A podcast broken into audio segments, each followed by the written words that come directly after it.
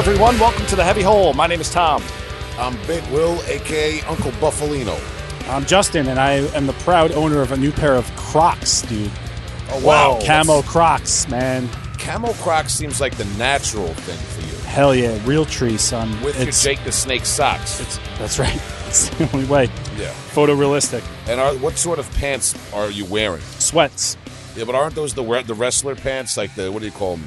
I- Zeba? What, are- what are they? The what Zubaz? Zuba- These yeah. aren't actually. These are uh, Zubaz adjacent. Oh, similar, similar, similar pattern. Yeah, these are like the there. Marshalls Zubaz. And I assume that's what you wore this weekend, sir. all yeah, all weekend pretty okay. much. What's going on? Eh, nothing. You know, got some Crocs.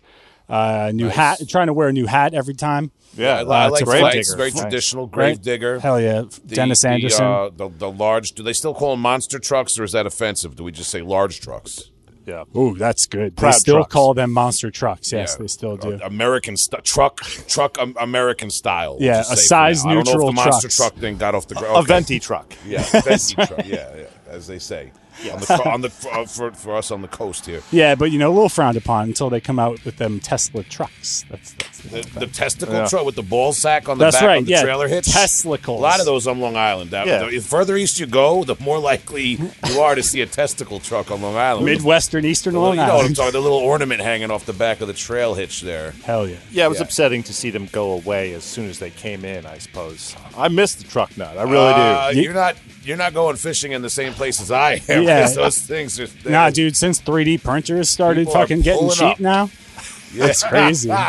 It's going yeah, crazy. get your own heavy. All right, listen, Tom. All colors. I made the mistake of be, it, in the famous words of Five Finger Death Punch. Yeah. Bad, bad company. Okay, yeah, yeah. All right. is Justin over here? Yeah, that was a good record, man. The truck nut sacks. Tom, what are you doing? How was your weekend, buddy? Uh, dude, I got I got nothing. I was quarantined this weekend. I, you know, I don't have anything, but I had to double check because my sister had something, and I waved to her from across the room. You know how? Oh it is. no. So I didn't do anything this weekend. I got a pair. I got a pair of pants. If you want to talk fashion, I got Yeah, a pair dude. of pants on Amazon. Okay. Wow. Um, they are uh, a, a traditional Irish plaid look. To which I said, I um I I, I kind of had this conversation on Bros Mortem, so I feel tired of it. But I have quiet legs. I found out. Like I like wearing loud shirts, but I put these pants on. I was like, this is not for me. Plaid pants has me thinking that you might be going down the ska route Yeah. in your life. There is a part of me that likes discharge and the Varukers and things of this nature. D- discharge is ska. well, no, they're not Yeah. ska. I love how No, we say no. ska and you go discharging the Varukers. They're not. They're not ska. You know what I'm saying. right, you know the my- tight pants. We're with going the, to get my man know. Skinhead Mel on here and Yeah, he's going dude. to break down Oi and ska and everything for Yeah, you. dude. Summer's coming. Can't wait to catch those real big fish. Yeah. Whoa. Oh, boy. It's not all what I was saying, but uh, here we are. Uh, you know what I will say? How was your week, Will? Well, you talk about traditional. I am traditional, and because I'm a gentleman, I would never wave at your sister, sir, like you talked about. so Rude. I'm not waving at anybody's sister or anybody's mother out here. I'm a gentleman, goddammit. I respect you and your family members. But um and, and your dogs. I today I met a beautiful traditional English pit bull. Oh, very Little- nice. The little short, scrunch, scrunchy guys. oh yeah. Yeah. They, they walk around with Yeah, their just shoulders. compact, just hips, just Yeah, waiting to beautiful, explode. beautiful little lady of a little uh, female English pit bull at the recording facility. First time recording there uh, today, doing backup vocals for a Long Island band. I'm not going to divulge any more of the mystery. Spill the beans. Mm-hmm. Let the I let the bulldog out the bag. I'm not going to let the cat out the bag. Yep, you got to read the drops. Uh, but I'll be promoting Take that that, when this band drops it. I was very excited about the uh, uh, uh, doing some vocals on this amazing music that these guys concocted. I'm not going to get into genre. I don't want to give anything away. Um, that was beautiful. Uh, uh, uh, yesterday, uh, we did a little bit of the old afterbirth rehearsal. Um, again, I'm tempted. I'm tempted to give it all. Uh, I might even do it on a Patreon episode, but not for. You're already getting enough for free out there. you got a general lot of beans they're about to spill. Yeah, bro. I mean, the beans are going nuts over here. But yeah, I um over the weekend with Afterbirth doing exciting things. You're gonna Yes. hear. You're gonna Yeah. hear. You're gonna hear. Stay glued to that Afterbirth social media. All right. I'm That's all excited for that quadruple for album so- you're coming out with. uh, Yeah, there's there's uh, uh, uh, we're actually covering Operation Mindcrime. Right. Oh my Uh, god. Yeah, End the Don't Wall even by Pink Floyd. No, don't even Right. tease stop. now. All right. Don't even put the tease on. Uh, and then um, uh, before that, shout out to Pyrexia. Saw the Pyrexia guys. They got a beautiful little uh, rehearsal uh, and recording facility that they've been uh, uh, constructing themselves, uh, uh, Yeah. doing lots of work. Uh, the, the ceiling panels are beautiful. The chandelier is nice. Uh, come get a drink by the bar. Everything. The couch wow. is leather. That's no. Don't touch that. Don't throw up over there. It's beautiful. Watch who you invite over. Stacked. Oh, thank you. Uh, but I was invited over, so thanks to them. Shout out to them. I had a beautiful experience. I heard some new material they're working on. Wow. Nice. Beautiful music. Yeah. So shout out to Pyrexia. Everything was great over there. So I had. That I, is I- so I'm, cool. I'm on this death metal like roll right now. Yeah, local. You're Like- uh, rolling in the local. Yeah, rolling in the local, right? Uh, you know, everything's Long Island. I don't know, man. Some of the listeners, we have some longtime listeners that may have caught on by now. It's a little bit of an open secret on the podcast. We're from Long Island. Yeah, I dabbled. Yeah, we every Yeah. once in a while we bring it up. You know what I mean? I have We- a mortgage. yeah, we, I don't know. Will's got an accent. Is that what is that? Kansas City? I, I don't know. No, he's they're from Long Island. We, we, we bring it up. So listen, I know we talk about it a lot. Anyone who's from Long Island generally talks about Long Island a lot. It happens. Uh, but here, but something that we brought up with uh, with one of our most recent Long Island guests, Mikey Stack. Shout out to False Gods, uh, Long Island doom metal hardcore uh, aficionados. You can peep that episode. We talked about it, and it comes up sometimes. We have listeners in other states, other parts of the world, who, uh, you know, they hear the accent, they, they know New York. We say New York death metal. And, um, you know, sometimes people think the five boroughs, they think Long Island, maybe, if they're familiar. Some people even think Rhode Island, which Rhode Island is its own state. It's weird. Yeah. They- that's, I've heard that. I've heard people think Rhode Island is no. Staten Yeah. Island, maybe they get it confused. Right, right. Yeah. Get your passport. You're Yeah, going to New yeah. England. Shout to Rhode Island. I love that. We'll, we'll, do, we'll hit Rhode Island one time and we'll, we'll, we'll cover that. But what I'm getting at, there's a beautiful, wide open, Mm. amazing, uh, gargantuan, expansive, and epic. Like- territory. Like a rock. Yeah, yeah, like a rock Like a rock. yes. north of, of, of Gotham, of New York City and Long Island. I'm talking about our brothers and sisters of underground metal to the north in the vast upstate territory of New York State. Uh, and it's a conversation we touch on every once in a while, but let's get it out in the open. People say New York death metal, and I'm not. I'm not. Shout to NYDM, the organization. Much respect. But when people say New York, I'm talking about the genre. People say New York death metal as a genre. A lot of times they mean suffocation, pyrexia, um, internal bleeding, and then people will say incantation, immolation, mortician, which shout and respect New York bands. But I almost feel like I have to make a distinction because we, like on Long Island, we can't claim it. We have to give Yonkers respect. That's right. Absolutely. We have to give respect You to gotta. where they're from. You gotta pay the toll. Yeah, exactly. So that's what tonight's all about. Uh, and you know, we're not just going to give you three guys from the Boondocks in Suffolk County, Long Island, pretending like we're upstate boys.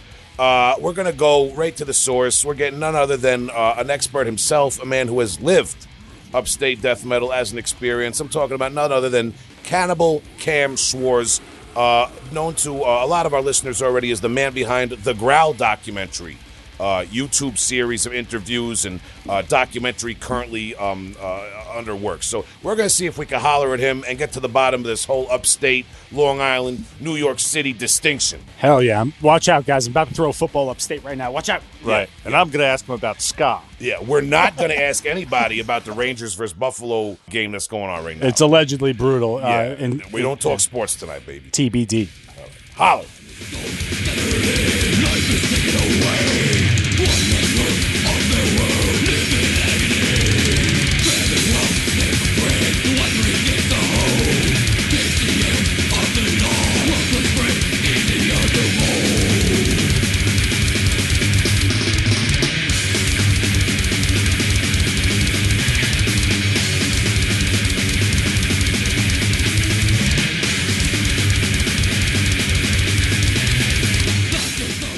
Heavy Hole Podcast. This is Big Will, aka Uncle Buck. Uh, with me, as always, my loyal co-hosts Tom and Justin. Hello. And tonight, our special guest from upstate New York uh, and Canada, Cannibal Cam Schwarz, better known as the man behind the Growl documentary. Uh, to a lot of our listeners, how you doing?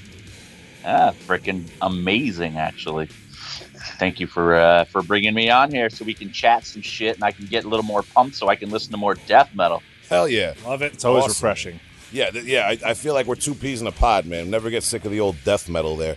Um, and and and and I mean, I just especially with I'm not I'm not gonna bring we're not talking about fucking any of the this COVID bullshit at all, but just the fact that we can't get together to hang out as much as I, I usually do or whatever, this feels nice because I like I you kind of need that day once in a while just to get together with some buddies, have a few drinks, you put on some fucking tunes, and then all of a sudden you're like pumped and jacked. And you got to listen to this, you got to listen to this, mm-hmm. and then it just starts going from there. But when nobody's fucking around to fucking share that with, man, you kind of just like, oh man, like fuck, man, like I'm kind Hell of yeah. bored. we're, we're synthesizing it the best we can. that I mean, that's that's what why that's why we do the I do the podcast for for me. Fuck yeah, keeps dude. me going. The same reason Yeah. you're talking about. Yeah, fucking life finds a way, brother. That's Yeah, yeah. Life finds death metal finds a way in life. It's true. though. Holy shit. Uh, it's it's true, man, and and um, like you said, man, we're not going to dwell on current events. There's enough platforms covering current events from every perspective, let alone my uneducated caveman-like perspective that dwells Yeah. on death metal. So tonight we're going to talk about our favorite topic, death metal. Um, and Cam, I know that you are an old school head. Uh, you you were you had the uh, chance, I guess we'll say, to um, experience a lot of that classic upstate death metal firsthand. And before we get into that, just a little bit about yourself. I don't know how much you want to share, uh, but I, I do know your last name is Schwarz, and you shared something before we started the interview. Uh, uh, real quick, could you tell us? Uh, it's not just a phonetic connection to Arnold Schwarzenegger with your last name, but but what else is there related? Well, my dad, like I, like I mentioned, my dad was born in the actual same city that Arnold was. Um, he's not sure if he remembers him during school at that time or whatever, but it's it was pretty much. I think he was born like uh, a few miles away from him, so there is somewhat of a family connection. Schwarz. Wish, I wish. Interesting. Well, maybe like you know, a hundred years ago, some cousin married someone, and the name. Cha- Honestly. I, I don't want to speculate. It's not my not my place. We'll just do. have to assume you're Yeah. very strong. Next yeah, question. Yeah, yeah. We're gonna extra- actually, Yes. actually, I am pretty wide, so uh, yeah, that's totally. Fuck yeah, dude. Some sub zero, plain zero. That's what we say. Yes. I just watched Running Man fucking last night. right. love it. I love it, man. Oh, I had to, I because you have to show these some of these kids, man. They, they don't understand like the, the 80s and the 90s and just know. Arnold and uh, fucking Bronson and all that shit, right? Mm. So so again, I'm kind of going on this trip again where I'm just I'm I'm needing some you know in in uh, some active, fun 80s schlocky shit. So I was like, I need to watch fucking Running Man. I've been it's been a while, right?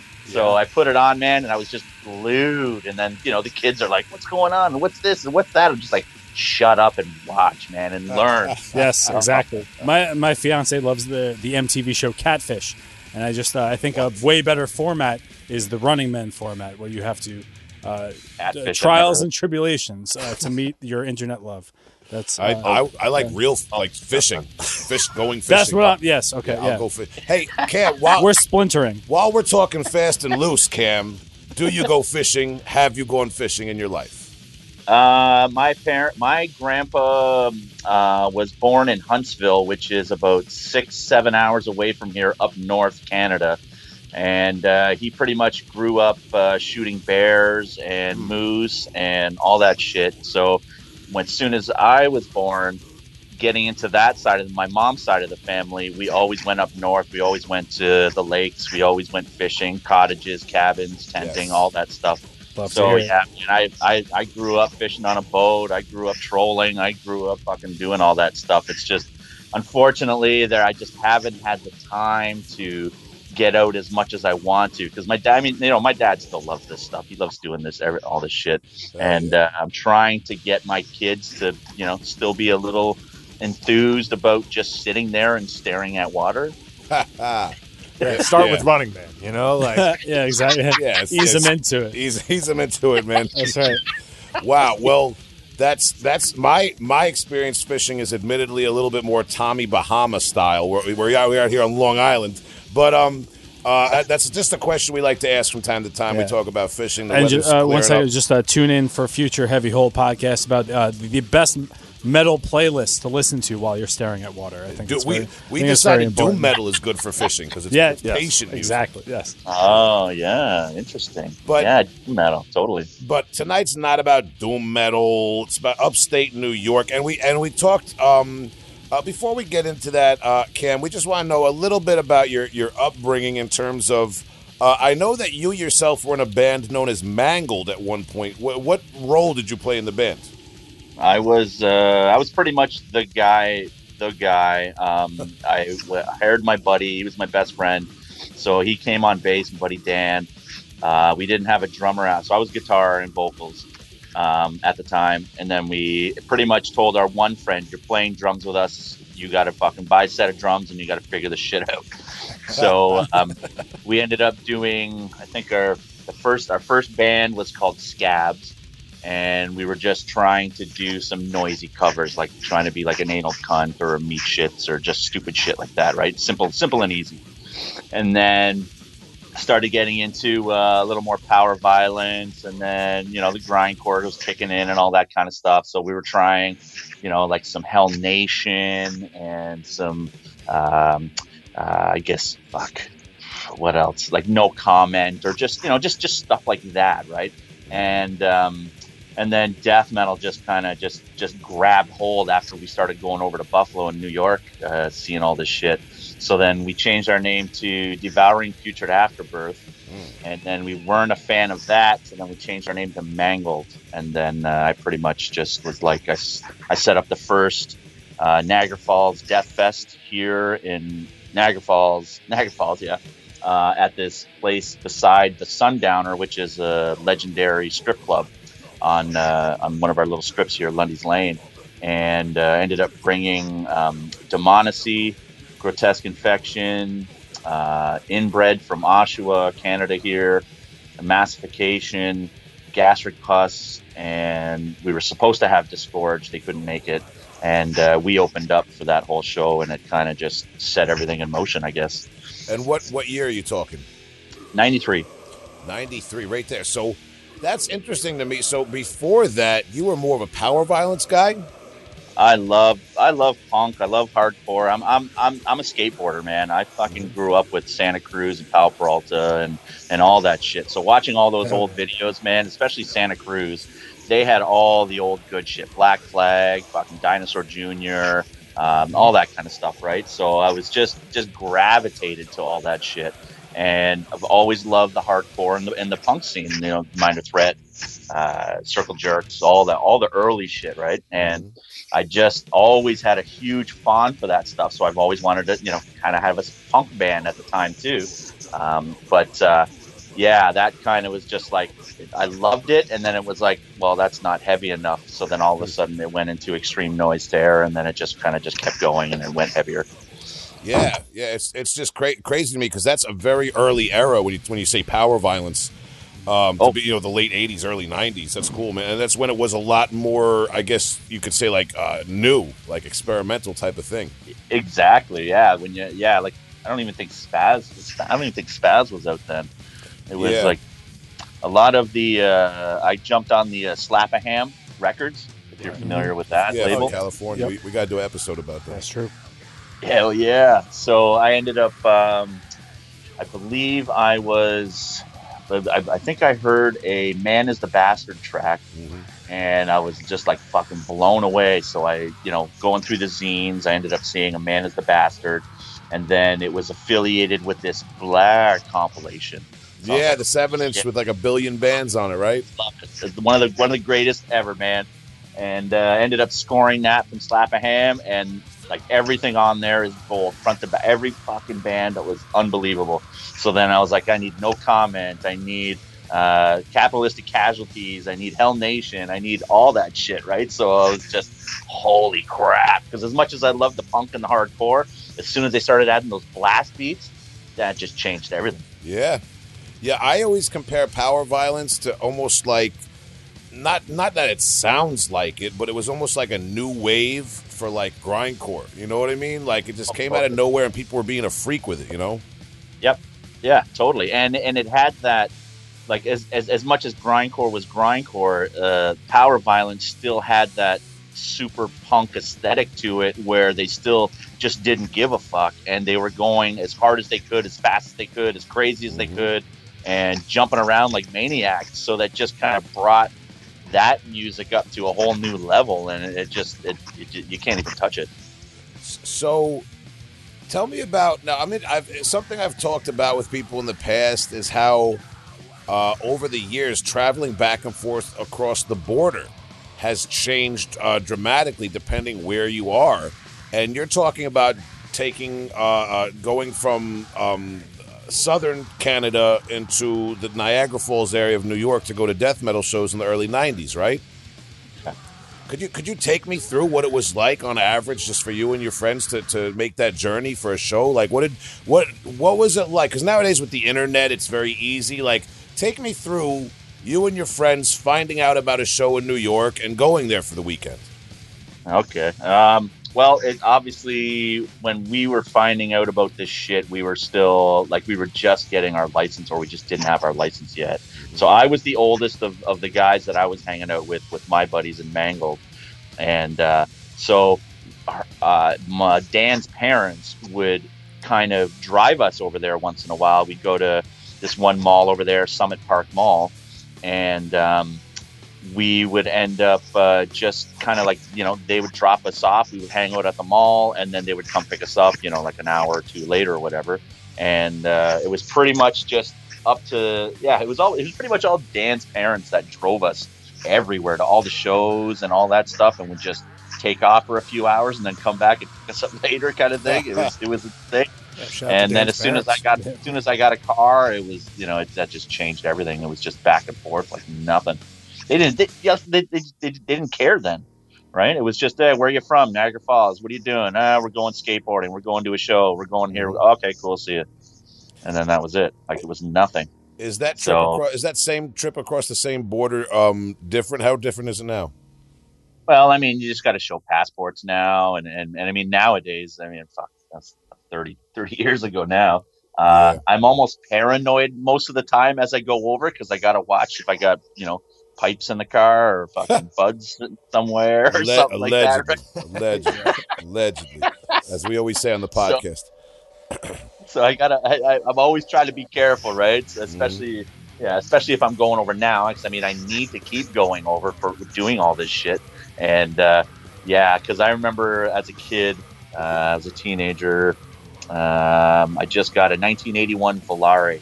And I fucking loved that car, man. Slant six was a beautiful car, and uh, I ended up doing a trade with one of my buddies for a bag of homestone weed. It was like a grocery bag full. I gave him a couple like speak like some subwoofers. I mean, you know, everyone had car stereos back in the day, right? Yes, So awesome. so I ended up trading a couple. I forget what fucking woofers they were, but traded these woofers for a bag of Homestone, and I literally put it in my trunk, and I put my spare tire over the bag.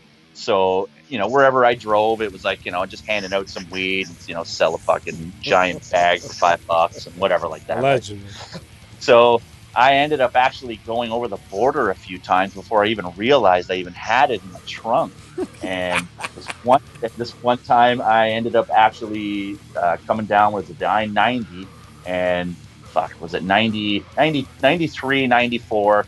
You know, we're wearing toques in the middle of the summer. We're fucking, you know, I got my, I, I love fur in the car. I always, I always put fun fur in my cars. Man. That's I a beanie for our U.S. listeners. Yeah, that's okay. totally toque.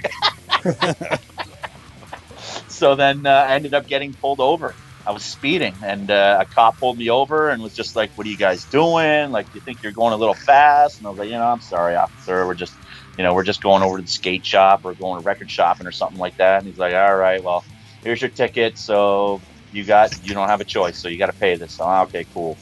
So then ended up taking off, coming back, and then I, I was like, fuck, I gotta check the trunk. Did I even have it? I opened it up, boom, I had a fucking giant bag of weed sitting right there.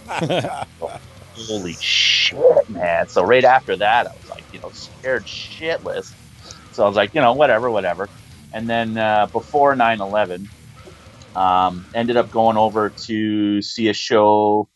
Uh, what was it? Uh, Super Joint Ritual, Zeke, and the Hevels over in Buffalo. And uh, I was like, I'm gonna bring some doobies. I'm gonna stuff them in my nuts, you know, wrap them in a bunch of bags or whatever like that, and you know, just keep your mouth shut and we're good to go. So we get up to the border, and he's like, as soon as we get up there, pull over. I'm like, holy fuck, dude! Like, what? Legit? Is there something wrong with your name? He goes, yeah, I had a little domestic with the woman, and I'm like, fuck. oh my god, right? So we get pulled into the office, and he's like, Cam, just sit there. Jay, get over here. Let's talk. So then I was like, Jay, if you fucking say a word, don't look at me, don't fucking sweat, don't nothing. I do not exist right now. So then, boom, they let us go back, and I was like, "You motherfucker!" I gave him a shot in the fucking arm. I was like, "You prick bastard!" I could have been fucking thrown away forever. Wow. So then, as soon as we got to the show, I was we ended up uh, interviewing the Hevels, and uh, I was like, "Guys, want to smoke some fucking uh, sweaty bag weed or whatever from Canada?" And we're all like, "Let's fucking do it." And that was it. And then that was the last time ever I tried ever to bring anything over the Wow. border, and I'm fucking scared shitless. So thank God, knock on wood, that uh, I was a good boy, didn't get caught. So yeah. Well, good times. well, we're, we're glad that you were lucky, and hopefully our um our most honorable Governor Cuomo. uh, uh, uh, uh, legalizes it as, as his last act. Hell yeah, dude. Or or fucking downfall. that New York Godzilla known as Tappan Zee, is gonna rise out of the Hudson and fucking storm at Albany, man. That's what we're all thinking is gonna happen. But it might not. It might not also. We'll have to But see. that's a cool story. So But yeah, Uh, that's that's it for the border. so so you talk about Buffalo. Um, you dropped a few names on us before, grotesque infection. Um, but uh, but you know, I, I thought maybe, and maybe you know, maybe you could correct me on this. A good place to start this conversation about upstate New York death metal, and especially how undercredited it is as a huge region of death metal. Something some people are familiar with as trivia, but a lot of people may not realize. If I got it right, Cannibal Corpse and Malevolent Creation both start out in the Buffalo region. Did I get that right? Totally. Yeah, totally did. Yep. Yeah, because um, I mean, Cannibal, they kind of rose from the ashes of um, uh, one of their old their older bands too, uh, Tirant Sin. It was more of a thrashy band, and that was uh, Paul was on drums, and uh, Dennis Glinsky, who was uh, in Carnal Dissection, he was on vocals also. So Paul was in Tirant Sin in like '87, I believe, '88 and then uh, another band, Beyond Death, who was Alex and Jack Owen from Cannibal. That was their earlier band too, and then just the guys formed and boom, you know, created one of the craziest death metal bands ever. So Cannibal, totally right from fucking Buffalo, So and Malevolent too. Male- and Malevolent. I mean, there's too many members that happened in that band. Jesus Christ. Oh yeah, I mean that's one of those bands that's had a lot of people through them. But do you have memory? Did you get to see those bands uh, uh, play Yeah. live when they were st- before they relocated to Florida? Uh, actually, I ended up seeing. I only I was supposed to see Cannibal on the Mutilated tour, and uh, not I'm not going to say unfortunately, but I went up north during that show. It was Cannibal, Obituary, Agnostic Front, and one other band, and I fucking missed it because it was just it happened to it happened to happen happened to happen at the time I was going north to go fishing. So Ooh, super you get a pass. pissed. I get a well, pass. yeah, great. Yeah, yes. All of that. All of that's good. yeah, and then I ended up seeing him on the Bleeding. So I guess I think they were already gone by the time they were on. uh, By by the time the Bleeding came out, I think they were already in Florida. They were already gone by then. So Yeah. unfortunately, yeah. But I ended up seeing all the guys at the shows anyways, even when they like they weren't playing. Because I mean, like Barn, Barn, Barn. We always saw Barnes. He always hung out. That was cool. Um, and uh, Alex, always at, always a stand-up guy. He was always fucking hanging around too. So like those guys would always just kick around. And then Fasciani also. Um, my buddy, uh, I used to do a radio show with uh, Metal Dan, another Metal Dan. Uh, he did a zine back in the day too called um, uh, Metal Assault, and he was good friends with uh, Fasciani. So when we ended up going to see, uh, it was Suffocation, Epidemic, Grotesque Infection, and Malevolent Creation. then uh, yeah, we ended up hooking up with those guys there too. So that was pretty cool. So it was there was there was, there was a couple shows where there was some interactions, but uh, by the time I really started going to shows 92, 93 and all that stuff, there was you know the scene was already huge and everybody was kind of drifting away by then. And what about grotesque infection? Where do they come in? Uh, well, they're right, pretty much right from Niagara Falls, New York. Uh, they they started.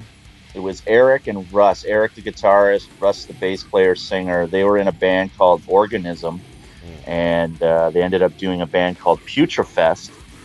And Putrefest had Danny from Eternal Torment, which Danny ended up going into that new metal band called Stemm.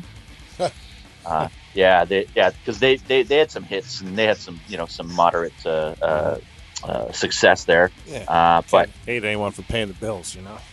it totally right. I mean, hey, you do what you got to do, and, and if you know if it it means you're playing music still, then you know you can't really can't really uh, say anything about that. But those guys, uh, yeah, Grotesque Infection, you know, rose from a couple little bands, and uh, I'm pretty, sh- I'm, I can say that I think they were probably one of the better bands of the Niagara Falls, Buffalo, New York area. Yeah, I even say Rochester too. Like, Uh, fuck, I mean, man, like- people people could look it up on YouTube and wherever. Grotesque, really, really ahead of their time with the brutality. Disgusting band. oh shit, man! Like, and and I will say, like, I mean, you know, everybody always says, like, you know, like Iron Maiden's my favorite band, Judas Priest, Cannibal Corpse, Deicide, that kind of thing. I, bro, I'm fucking right into Grotesque Infection as one of my top bands, like ever. Even though they only put out like, like, uh, Consumption of Human Feces is like the demo that everybody knows, Yeah. and uh, the one before it, uh, Festering Wounds. But man, like live, these guys will crush everybody. It's unbelievable. it's unbelievable. What were some of the venues you would go to in Buffalo back in the day to see these bands? Uh, well, there, there was a lot in Niagara Falls, like because Grotesque and Okay. uh, Eternal Torment and stuff like that were from the area. So they would end up booking like just little stupid clubs and like honestly a hop, skip, and a jump from the border. Uh, it was pretty shanty town. I mean, Niagara Falls, New York, has got some shady areas, so it was uh, it was pretty interesting, kind of going over there, and then especially telling our parents, you know, hey, we're going over to Buffalo or Niagara Falls, New York, uh, eight o'clock at night. We're probably going to stick around till at least you know one, two o'clock in the morning, and hang out with these fucking older metal dudes, all this shit down this skiddy row, and uh, yeah, the first the first show I went to go see Grotesque was uh, it was Grotesque in Infestation at the Cocktail Zone, and you could probably fit thirty people in there properly. So as soon as fucking yeah, it was so funny, man. And I mean, we're we're we're intimidated little guys too. We're, we're coming in all these huge long hairs and all this shit, and these fucking seasoned veterans, and we're walking in. These, you know, these these three little dudes, fucking, you know, "You like death metal, right? Kind of thing. So we end up walking in, and man, they just they brought us in like like we were we were their best buds, and these clubs were just hilarious, just divey, super divey little shit shows, and they were the funnest places though, because I mean, everyone's still, everyone's kind of, you know, kicking and booting and, and jumping onto the ceiling and just doing whatever, and like the bars didn't even really care. It's just there, the fact that there was 30 people in there drinking their faces off. There was probably like the best day they've had fucking a year. Mm-hmm. So yeah, and it was just all these little tiny places, man. It was such a hoot, such a blast, and the fact that it was literally that close, we could literally just walk over to a couple of these bars that they were playing at. It was, it was just unbelievable. Awesome, and and, and now you're talking like I know uh, Rochester is what about an hour outside of Buffalo. Yeah, it's uh, well, yeah, right from Niagara Falls, it's like an hour and a half, Okay. hour, hour and yeah, hour and a half, hour and forty minutes. Okay, I mean, I, I have some family up there. I've visited from time to time. Like I know the the venue, the Bug Jar. I know House of Guitars record store. I know a few few like modern, we'll say, places up there. But like like from the research I did today and looking up bands uh, in general, it seems like Rochester like had like the most um, uh, uh, lively scene for underground metal out of that region. Is that fair to say? Um, Yeah, I guess. Yeah, I, I I never traveled too much to Rochester at that time. It was, I mean, there was just so much happening in Buffalo and Niagara Mhm. Falls that we didn't even really go to Rochester. Like Disgorged came to Niagara Falls, and uh, Buried Beneath. That was another band. They ended up turning black metal, but their first demo, they were yeah, they were all coming down to Buffalo and Niagara Falls. So. Uh, but Rochester at that time, like I said, man, I didn't really travel around there too much, so I didn't get to see it firsthand. Okay. I didn't really get I didn't really get to Rochester till probably shit three four years ago, really. Okay, well, so we kind of know the same, I guess, scene because that's uh, you know I've only been there in the last ten years myself. Um, Yeah. and uh, you know, shout shout to uh, you know Ozzy and and uh, everybody else at the Bug Jar. It's a great venue. You Yeah. know, pulling for them the same way we're pulling for all, all of our local venues in this time. Uh, but you know, we talk about Rochester. There's a fair amount of old school history there, and you and you brought up Disgorged. Uh, so Yes. we'll, we'll talk about them, and that's for the listeners. That's disgorged, uh, past tense. It's not another disgorge. Um, No. Uh, Discord the D. yeah, and that's a really interesting band to go back and check out because they had Dave Culross uh, of Malevolent Creation uh, fame on drums. Yes. Um, I ended up again. It was just hanging out in the buff with the Buffalo guys and the Niagara Falls guys. Uh, I ended up scoring the one demo, uh, "Cultivation of Ferocious Decay," and it just it just had that you know that New York sound, a little bit of fucking stomp. There's a little some breakdown. And it just pulverizing with gutturals and stuff like that, right? So fucking amazing demo. And then and then all of a sudden they announced that they had a new EP coming out, Die Hideous Wake, and uh, they were coming to again Niagara Falls to uh, to do their CD release show, and uh, that fucking four song EP is like none other out there. It's so pulverizing, it blows my mind. I, I you know, it's, I've always like told people like the the new quote unquote New York sound, that breakdown. That's you know, everyone says internal bleeding, pyrexia, suffocation, but you also have to give credit to disgorged. If you listen to that, I always said Ah. like the upstate breakdown, like mid tempo stomp. It's a lot less hip hop influenced and a lot more doomy. I think. Yes. Oh God. Yeah. Yeah. Yeah. Yeah. Totally. You you totally hit it on the nail because mm-hmm. yeah, that New York sound, that you know the pyrexia suffo, you like it's it's got a not it's not a hardcore tinge, but there's there's something there, and like you said, when you come down to like to to Niagara Falls, Buffalo, and all that, there's something something dirtier happened in mm-hmm. between there, and the riffs got like you said a little doomier, a little sludgier, a little just gross.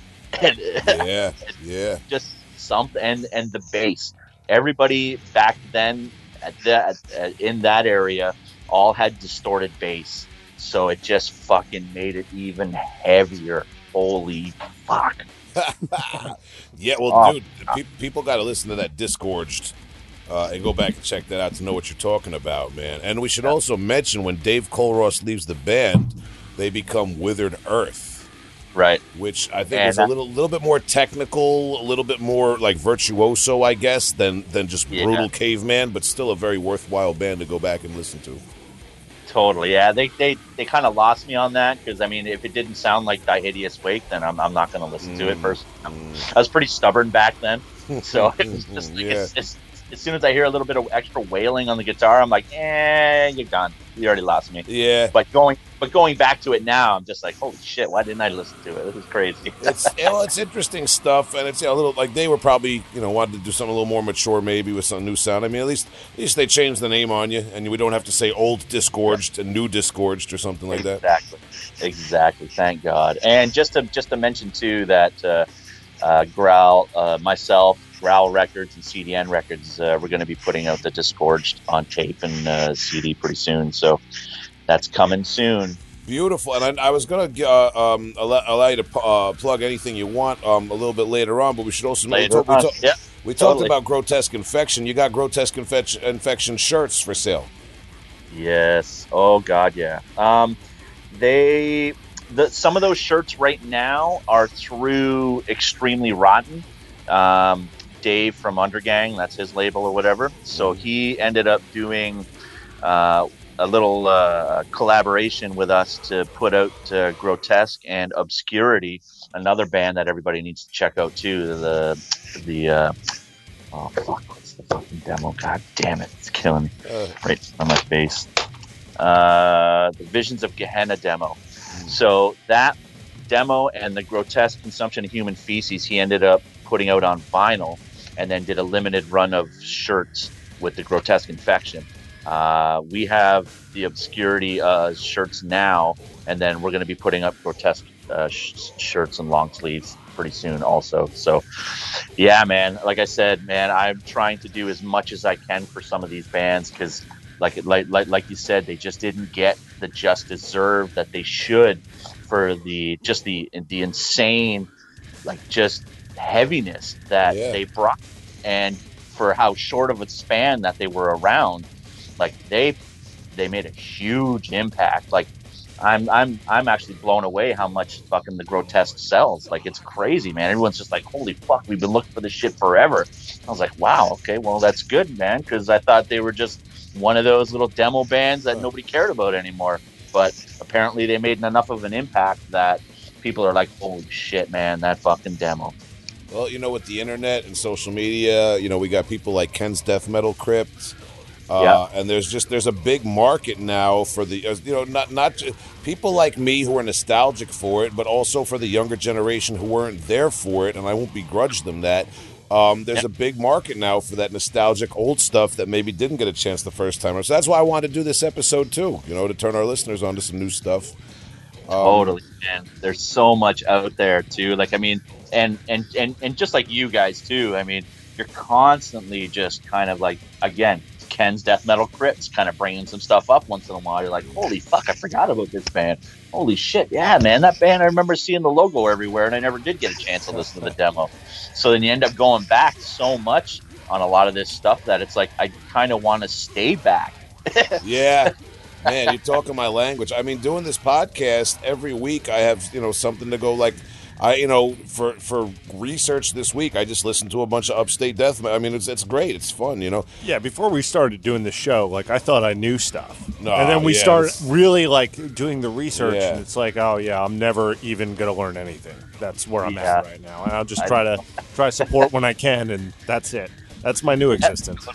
I know. I, I, especially doing the documentary too. Like, I don't want to be. I'm, I'm not the guy. I'm not. I don't know all the history. I don't know everything. I'm learning, just like you guys do in the podcast. I'm learning so much as as we go too. Right? It's insane. Uh, but I mean, you know, there's just but because there's just so much. There's too much out there, and and I want to try to get as much of the past in me before I really you know move forward on a lot of new stuff and i mean i mean obviously i'm, I'm trying to keep up as best i can too but but it, the, the old shit is, is kind of where that the feeling and and again that nostalgia kicks in because nobody nobody nobody can release a demo or has a hard time releasing a demo now that sounds like you know what we heard back then too right so yeah i just i, I just keep going back all the time It's it's, i don't know if it's a good thing or whatever but yeah It's, Nah, it's both. It's Yeah, both. man. Yeah. it's- uh, there's equally amazing new music coming out, and uh, sure equally amazing undiscovered music that's been out. You know, That's Oh. why. That's why one week we interview somebody who's ten years older than me, and one week we interview someone who's ten years younger than me, man. Because there's, you know, there, there's old school stuff and new school stuff. But tonight, I, I don't want to um, uh, spend too much time uh, in modern times. I want to keep. I want to stay in the Yeah. past. I want to stay living in the living in the past. Um, and and and we're in Rochester. I want to keep up the Rochester thing going a little bit because I want to bring up. Uh, uh, people would get a little angry if we didn't talk about Baphomet, Baphomet. Maybe if I pronounced it wrong, but we know who I'm talking about from Rochester, New York. Yeah. Oh, huge. Um, I ended up was supposed to. I they were supposed to play with uh, Sinister Cynic uh, in Buffalo for just before Banished came out, and uh, ended up uh, they ended up canceling because I guess one of the I, I forget who it was. They were all there too, and they were they were pissed that they couldn't play. So Damn. I just I just missed just missed seeing them then. Like it's pissed, pissed, pissed. Uh, but, I ended, but I ended up catching them. Uh, I think it was ten years ago. They did the the one reunion or whatever. Our buddy Brian Pattison, unfortunately, passed away uh, in the summer, and uh, or just actually just before Christmas, and uh, uh, he ended up putting on the original Day of Death Fest with like Immolation, Mortician, Gorephobia, Autopsy, all those bands back then. So he started doing shows again and ended up doing the Day of Death Fest. I, I don't know if it was two or three.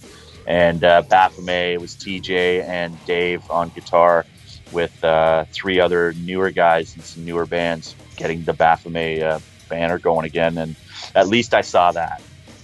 Awesome, man. And, you know, rest in peace uh, uh, to your friend Brian Pattison. I did want to bring that up because we know that he's kind of a, um, a revered figure for uh, booking um, that fest and other events up there. And also, uh, I, I saw this on your Instagram that he, along with uh, someone named Alan Moses, um, put out a book, Glorious Times, a pictorial of the death metal scene, 1981 to 1991.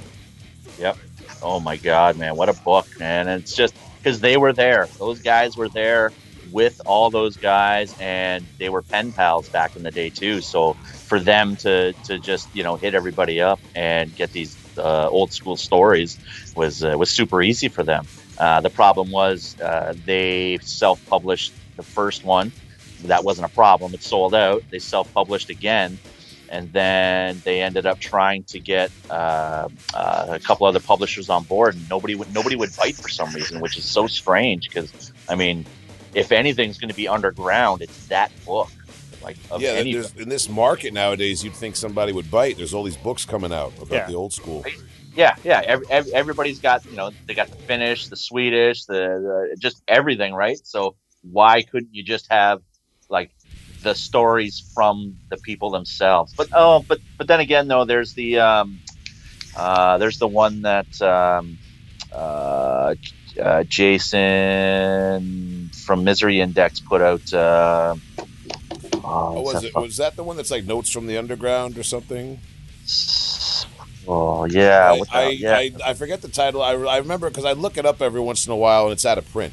You can't get it. Yeah, yeah, and that that again, that was it's kind of like a glorious times, but probably seven times thicker. Yeah. It, it's just so many stories, but it's again, it, it's just talking about the old days and talking about you know the first shows and the cops, you know, running into them because they're playing too heavy of music or something like that. Like it's just it's insane, man. But It's called uh, uh, yeah, Extremely Retained. Is the name of That's book. Extremity retained. Extremity That's the- Yeah, yep. yeah, yeah. Memory retain. That's right. That's right. Yeah. Yeah, great book too, man. Yeah, it looks And- awesome. Uh, I uh, thank you guys for bringing this to my attention. I'm going to read this now.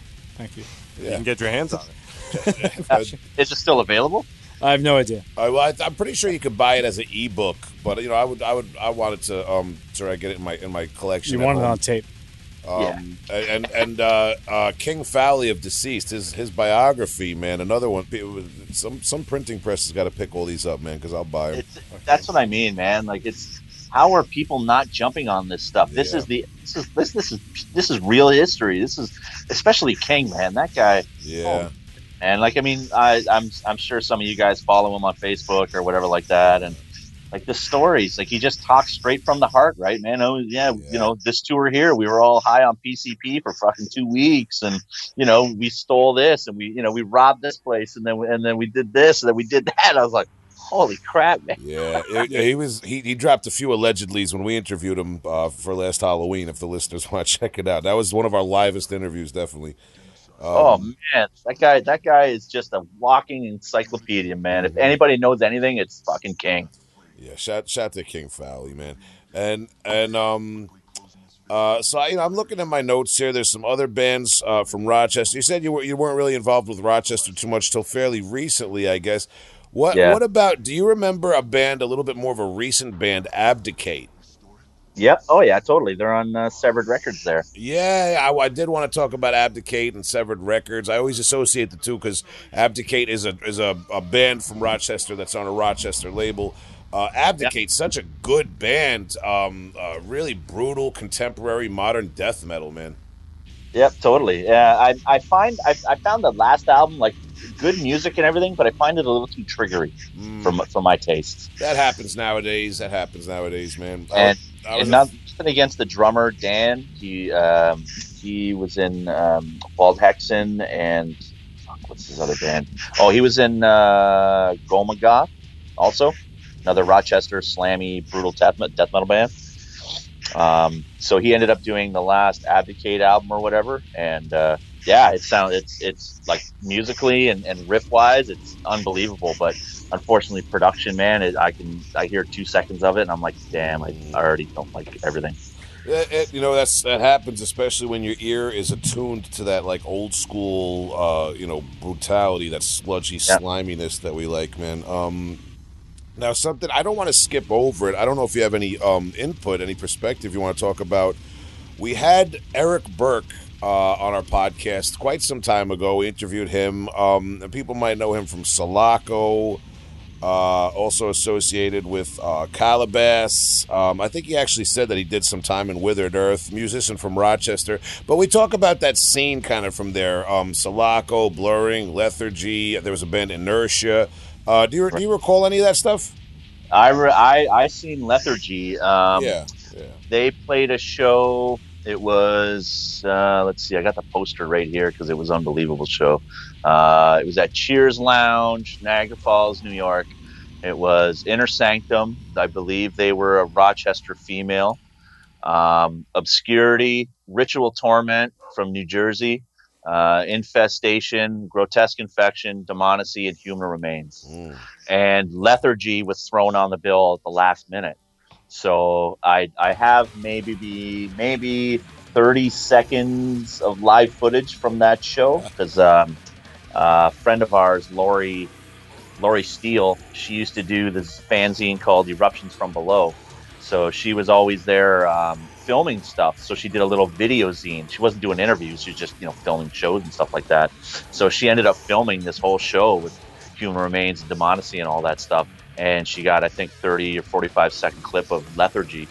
And man, they ripped at that time. They ripped, totally ripped. But uh, I mean, unfortunately, they wanted to do Mastodon, and um, that's enough.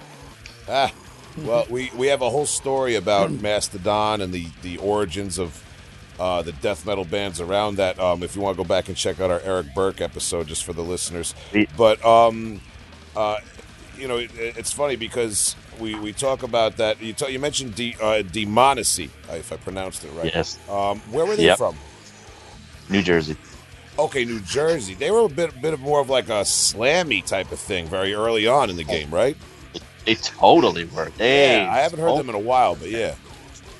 Oh my god, man! That's just one of again one of those bands too. It was that just stuck out from everything, man, and just crushed. And unfortunately, they just weren't around long enough.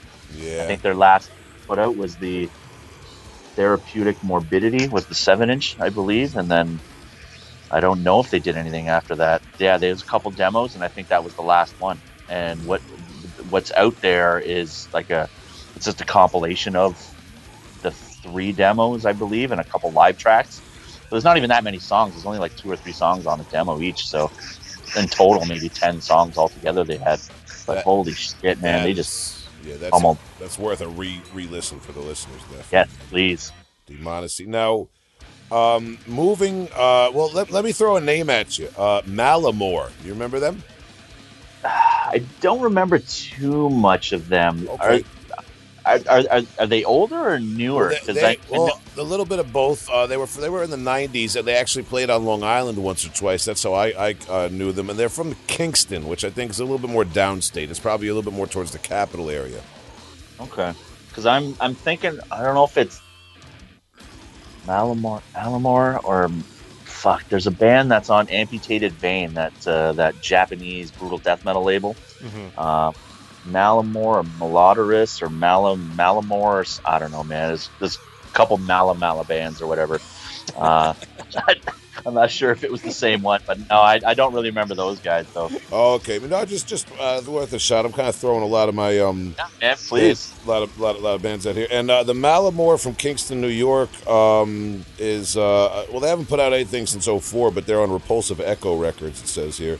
Um, But uh, but regardless, as we move on, uh, you know, we covered a lot of those Yonkers. Well, let me ask a lot of those Rochester, I should say, Vince. Let me ask you before we try to get into Yonkers and downstate and, and all that sort of thing.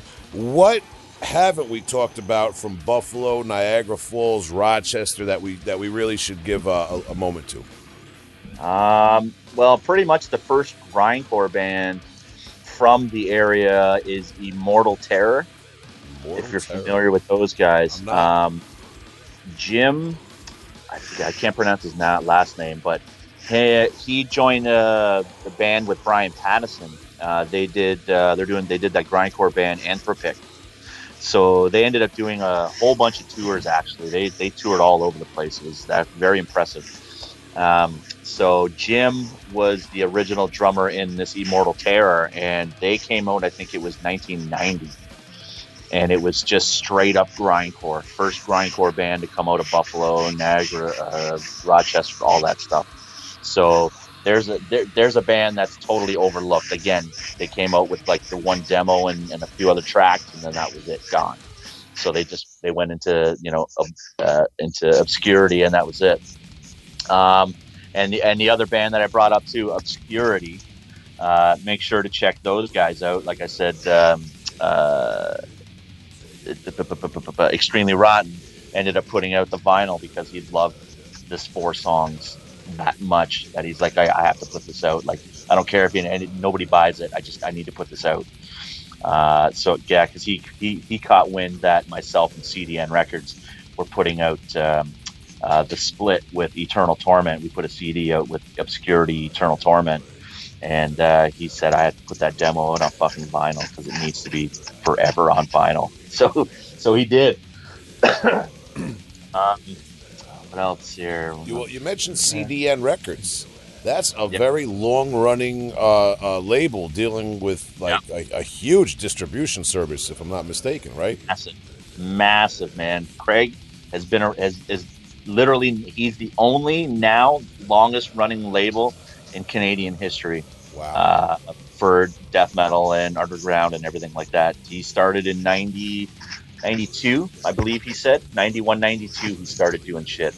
And uh, yeah, it's it, it's funny because I just recently connected with him uh, in the last three years or so.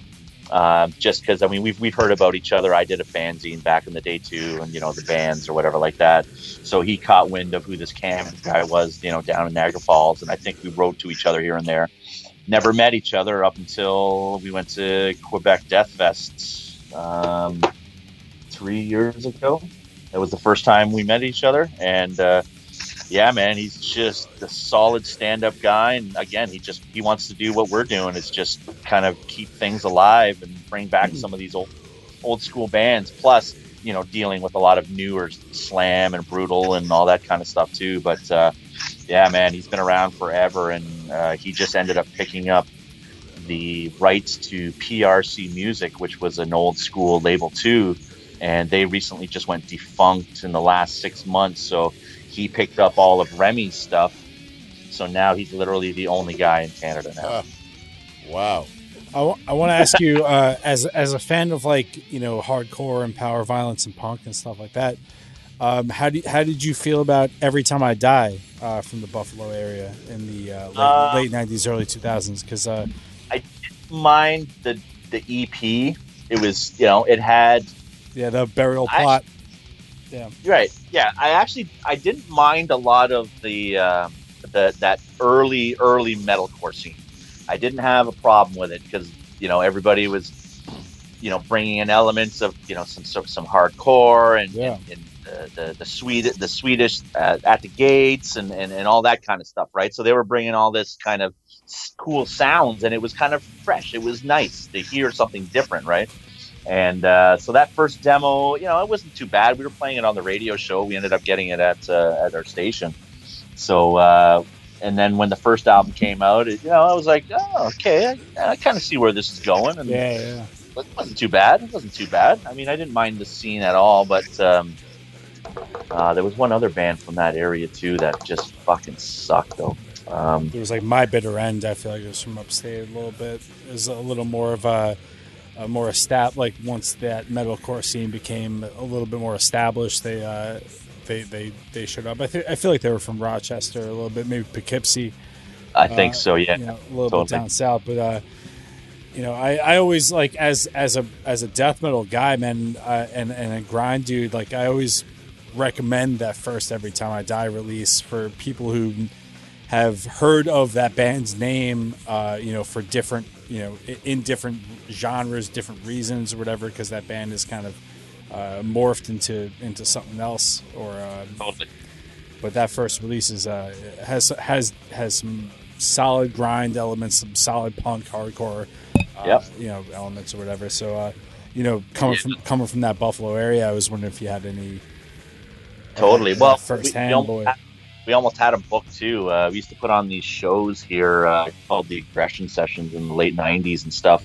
And um, yeah, we were in contact with a bunch of those guys at that time too. So um, they were they couldn't make the show that we were putting on, so we ended up getting this band called Kid Gorgeous, and they were from like the I think they were from Buffalo or somewhere in New York or whatever Yeah, like that Yeah, I know the and uh, yeah, so we were close to having every time I die play in Niagara Falls with us, but uh, again, they were starting to pick up at that time, so they had other other things going on. So we're like, yeah, whatever, till next time. And then the next time they came back and it was like, holy shit, they just blew up. That's it, they're done.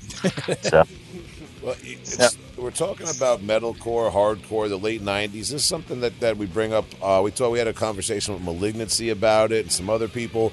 In the late '90s, I mean, in general, I know in my area this was the case, but I think it was in general. Death, the, the big death metal boom was kind of coming to an end in the mid to late '90s. And, Totally. and uh, you know, Victory Records, hardcore, Hatebreed, you know, Oh, hard, hardcore was a huge thing. Uh, and I, I've always associated upstate New York a lot more with hardcore than with death metal, being someone who came Yep. of age in the late 90s.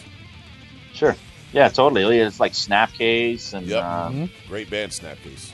yeah, totally right. And Snapcase, uh, what was the, oh, there was Zero Tolerance was another hardcore band from that area too at that time, which featured uh, oh fuck it, what's his name? Darren from Goldfinger, the drummer from Goldfinger.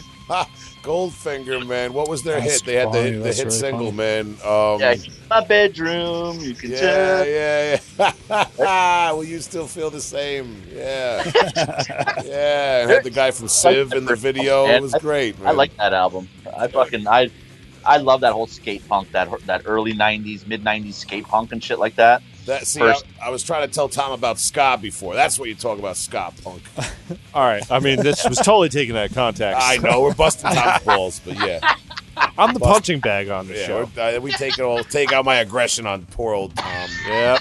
It's fine. I can handle it. But uh, Maybe. but yeah, totally, total hardcore, man. Like, I mean, I, I was, I liked the early Victory Records stuff, man. All that Blood for Blood and Oh, buried All that alive, dude. Buried alive, do Right? Earth Crisis, Like, yeah. all that shit. Yeah. dude, totally, man. Like that was, there was, dude, that was special. I love steak and I love Earth Crisis. How's that?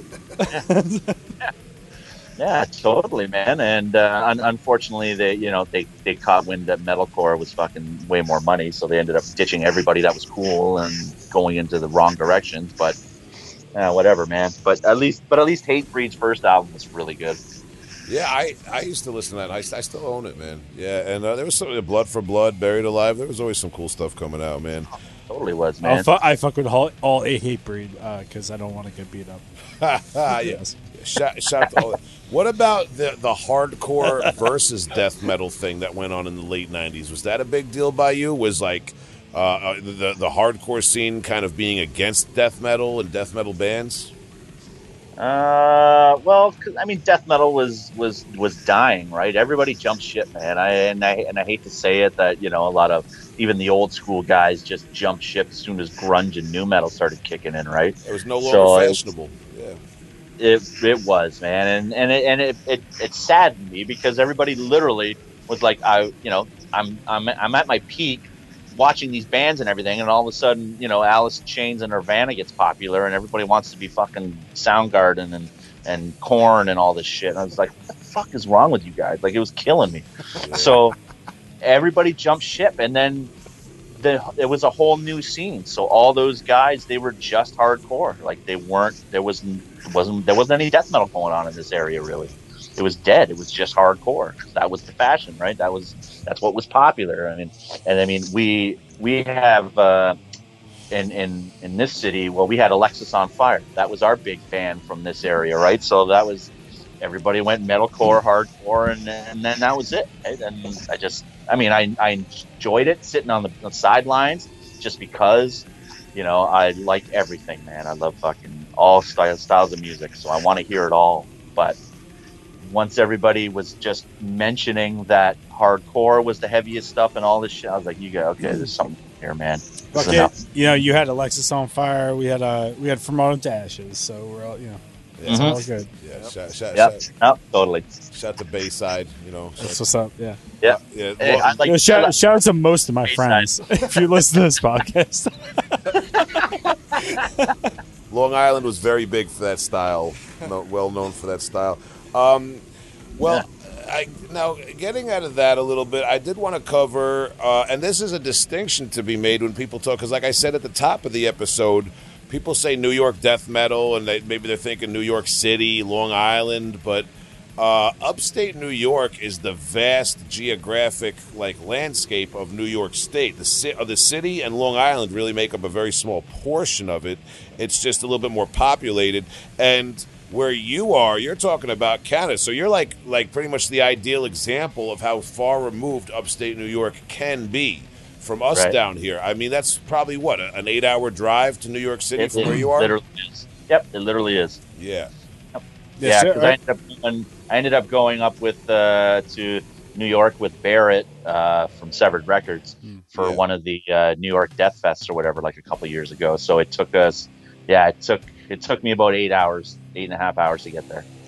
So Yeah. are, are you a Sabres fan or a Leafs fan or a Canadiens fan? Not a sports fan.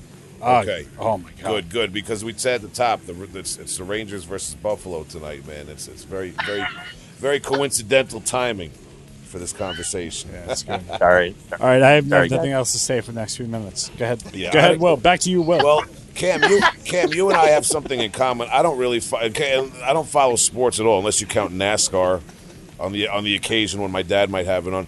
But um, I'm more of an underground death metal tape collector myself. So I I want to what I get when I when I brought up the whole reason of how far away you actually are there at the Canadian border of New York State is I did want to talk because when we say upstate New York, it's a huge region. You also have um, fairly much closer to New York City. You have the Yonkers region, um, which we talked about. You can go back and check out our episode with Ralph from Haunted Hotel Records. Great guy, good friend of the show. Nice. yes, sir. And uh, that area is particularly famous for, if I get it all correct, the listeners can eat me alive in the comment section if, if I miss something. Mortician, immolation, incantation, and malignancy.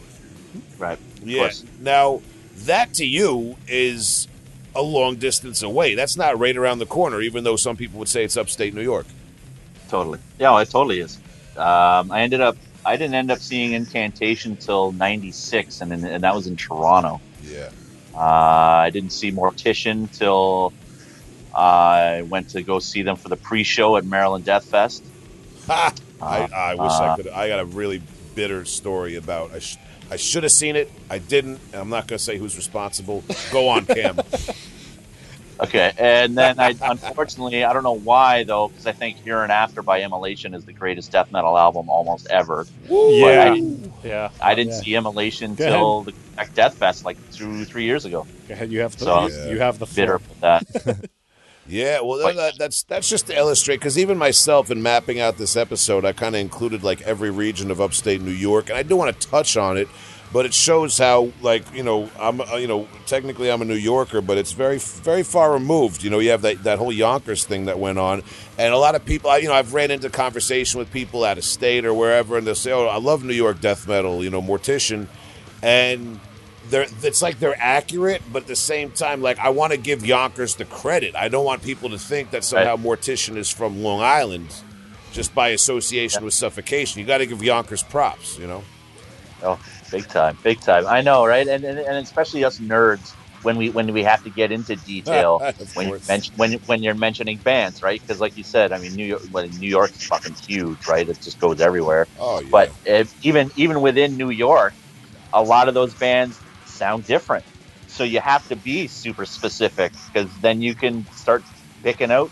You know, you can tell. You know, mortician and malignancy and that kind of stuff is you know the fucking brutal and you know suffocation and then that kind of area, right? And then yeah. yeah, it's, yeah. it's insane, man. So it's so for, for, like you said, somebody just brings up, oh, I love New York death metal, and it's like, well, so do I, but what what bands, what area, what regions, what? Uh, let, let's get into it.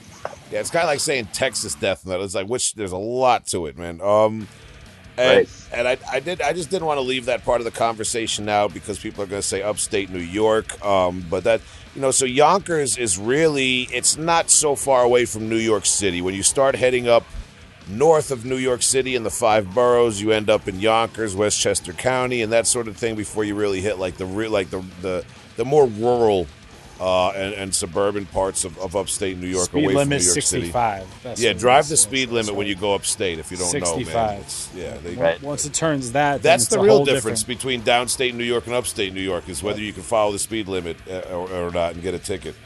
Um, Sixty-five seems pretty fast. No, it's usually fifty-five everywhere, isn't it? No, once you get once you get up there on the Thruway, man, 65. yeah, just Wow. don't. A little bit past Yeah. the city. They yeah. don't play 80 in Troy, New York. That's all I'm going to say. All They right, I, did, learned, I uh, learned that one the hard way. That's true. Yeah.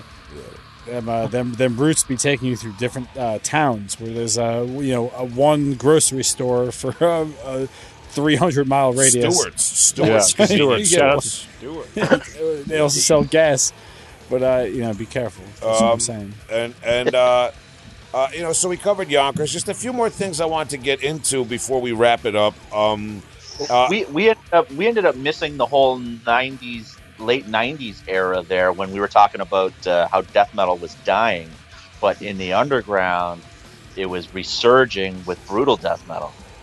talk about it because you're Let's go. absolutely right, and that is part of the conversation. I've always said that the the the late '90s, like developed like United Guttural Records, rest in peace Oh, to Rich. Lipscomb. Rest in peace, Rich. Yeah, Yeah, exactly. and, and that that is like United Guttural Records is just symbolic of the whole worldwide guttural brutal movement that was going on at that point. And um, uh, uh, I've always said that that the reason for that, I think, or something that drove death metal to get so extreme and brutal at that point, was because it did go out of fashion. Uh, you know, from the Yeah. early in the early '90s, it was like the big death metal gold rush, and everyone thought that you could make death metal, and Columbia Records was going to sign your band, and da da da. And once that was over, it was like, well, let's just see how fucking sick we can make Right. it, and that's how you get United Guttural. Uh, Yeah, it's the people who just want to make that brutal music. They're not. Yeah. they're- the, the box has been removed. Be- Exactly. that that's like like you know we talk about this all the time on the show. Like the idea of when things become popular, it kind of loses its magic. And it's not because you know uh, you, you don't have that special little thing. It's just that there's too many bands doing it. Yeah. So um, yeah, no, it's it's true. And then yeah, you have the three U U labels. You know, it was United Guttural, Unique, Unique leader. Leader, and Unmatched Brutality. You got and it. those three labels, like just Yeah. taking American death metal to the next level. That's a future Jeopardy question. So what? And you have to you have to you have to give props to uh, Morbid Records also, which I believe what they were was it out of was it Germany. Denmark? I- Germany, I thought that's right. Morbid- See, I always associated morbid more with that gore grind, the hemorrhage, the infection, but- and But they had Dying Fetus. wow, you're right. That's crazy. Killing on Adrenaline, man. That's when I first heard it, man. I ended up getting uh, I ended up getting review copies from Morbid Records. It was Nyctophobia, uh, Krabathor, uh, Dying Fetus, Hemorrhage, and uh, Agathocles. Uh, I believe I forget which album it was though. But um, yeah, man, that Dying Fetus though, man, I was like, what the fuck is this, man? Like this is, and and I know they've been around for a few years beforehand. I just I, I did I didn't hear about them. Yeah. And uh, but hearing that album, man, I, I I even turned on like a bunch of like nu metal and hardcore guys onto fucking Dying Fetus because they had the appeal. Yes. yeah, right. they did. Yes, that is how I got turned on to Dying Fetus.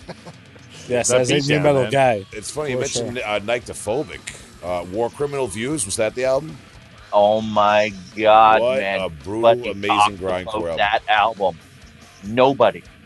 That is the one of the greatest grindcore albums. I literally will put my stamp on it up there with Napalm and like Jesus Christ, man, that album is unbelievable. Oh yeah, for, I've talked about I think once before on the pod. Nyctophobic War Criminal Views is the album. The listeners Yes. really got to go back and check that one out, man. Beautiful yes, album. please.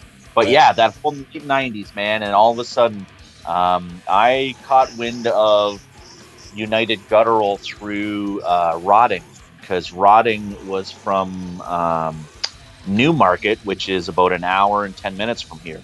So we ended up when we were doing our radio show again. The one of that CD was in, in the station. So what my myself and, and Metal Dan would do is uh, after the show we would fucking stick around and you know smoke a couple joints and then just go through the whole library and see what was come what was there, right? So then all of a sudden I was like, rotting. What the fuck is this rotting man, right? So I look it up and United Guttural and, and then it said Newmarket. So I ended up writing to them or calling them actually. And uh, I ended up booking them down here a couple times. And then they, they played with my my other band, uh, Coffin Rot.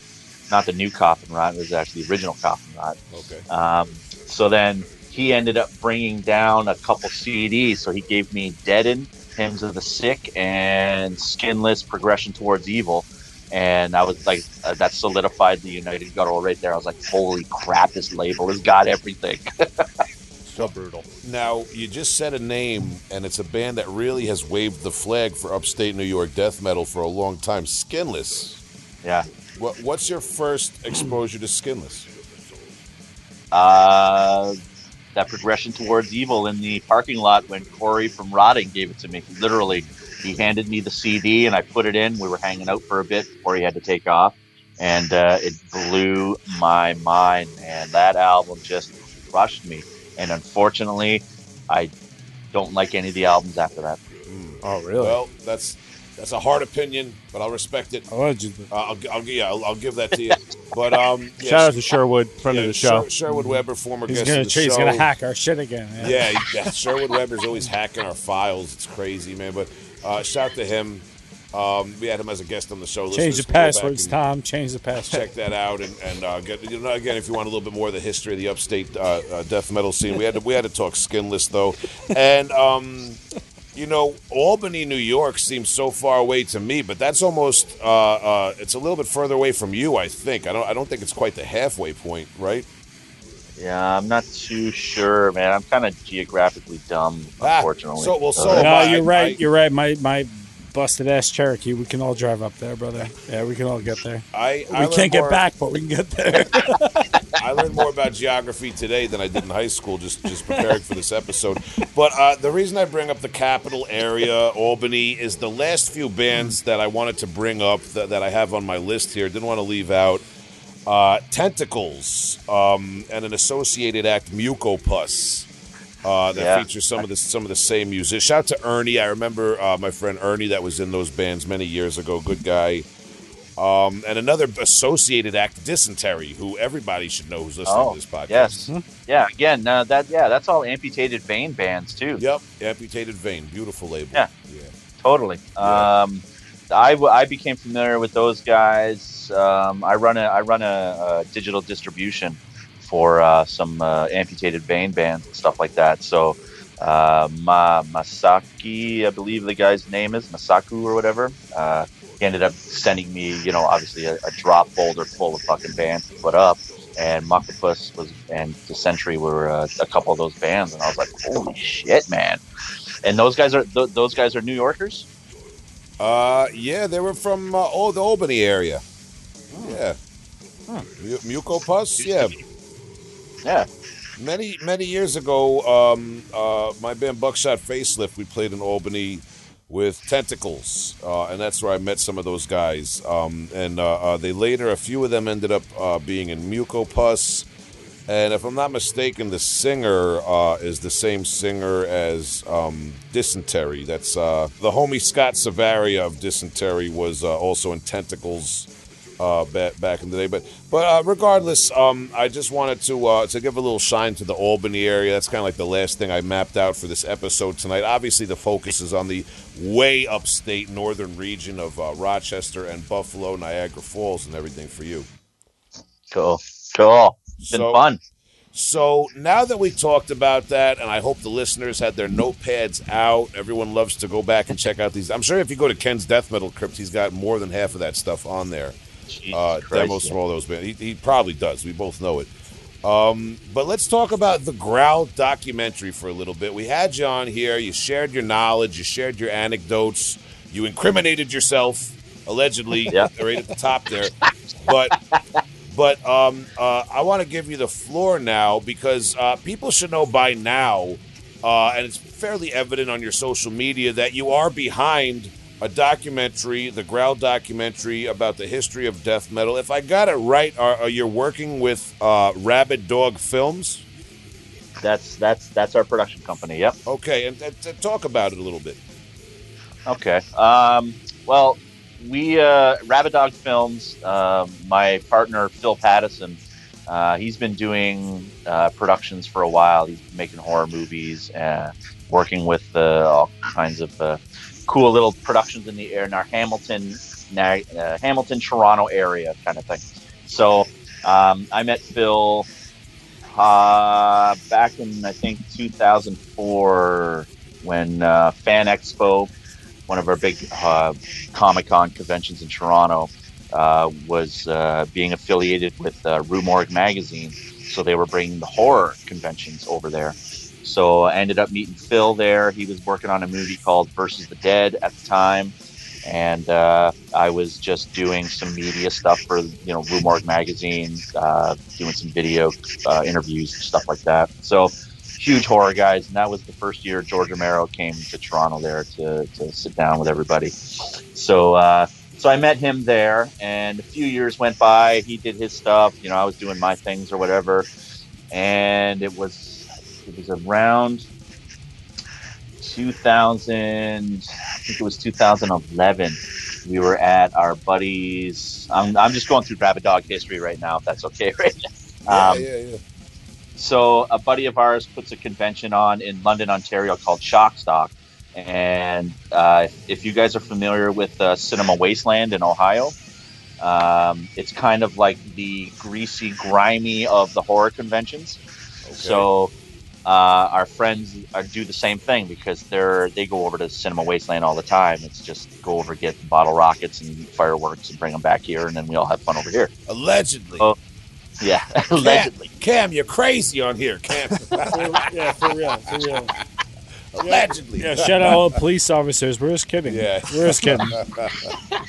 so uh, so Shockstock was going on, and Phil was working on a, a project called uh, well George Romero's Night of the Living Dead live uh, stage play. Huh.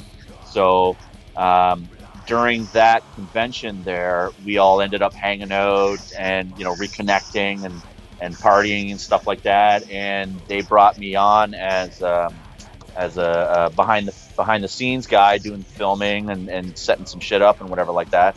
So I became a little more affiliated with that, and then we ended up working with George Romero, and that was fucking unbelievable. Wow. So, uh, whoa, whoa, whoa, whoa, whoa, whoa, well, whoa. Slow, well, slow down. Talk about George Romero a little bit. Don't just breeze over that. Well, I I, mean, I worked with my uncle Phil, and it was great one time, one summer. But I didn't work with George Romero. Hold on. Talk about George Romero a little bit.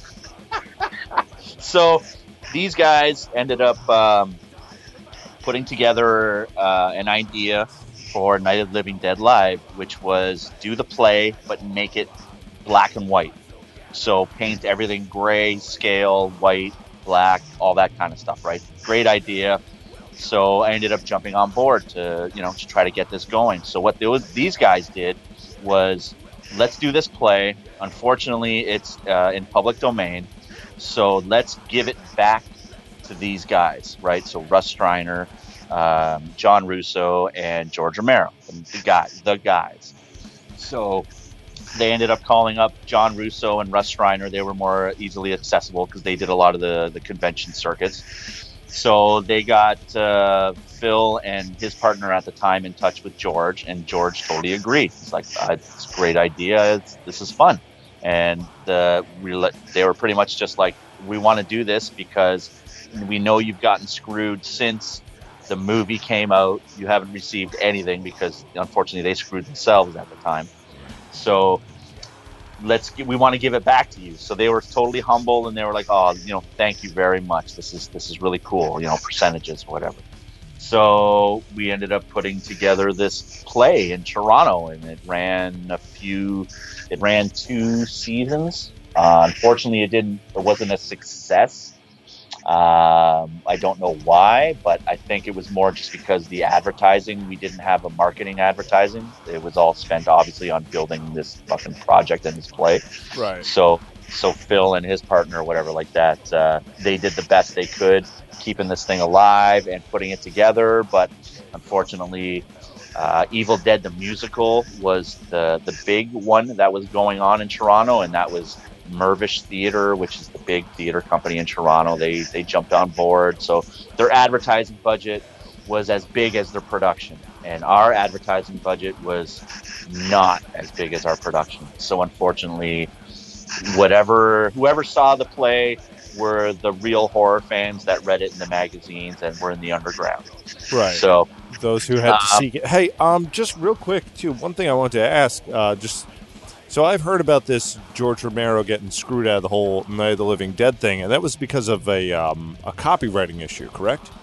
Right. They originally called it the movie Night of the Anubis. So they copywrote that.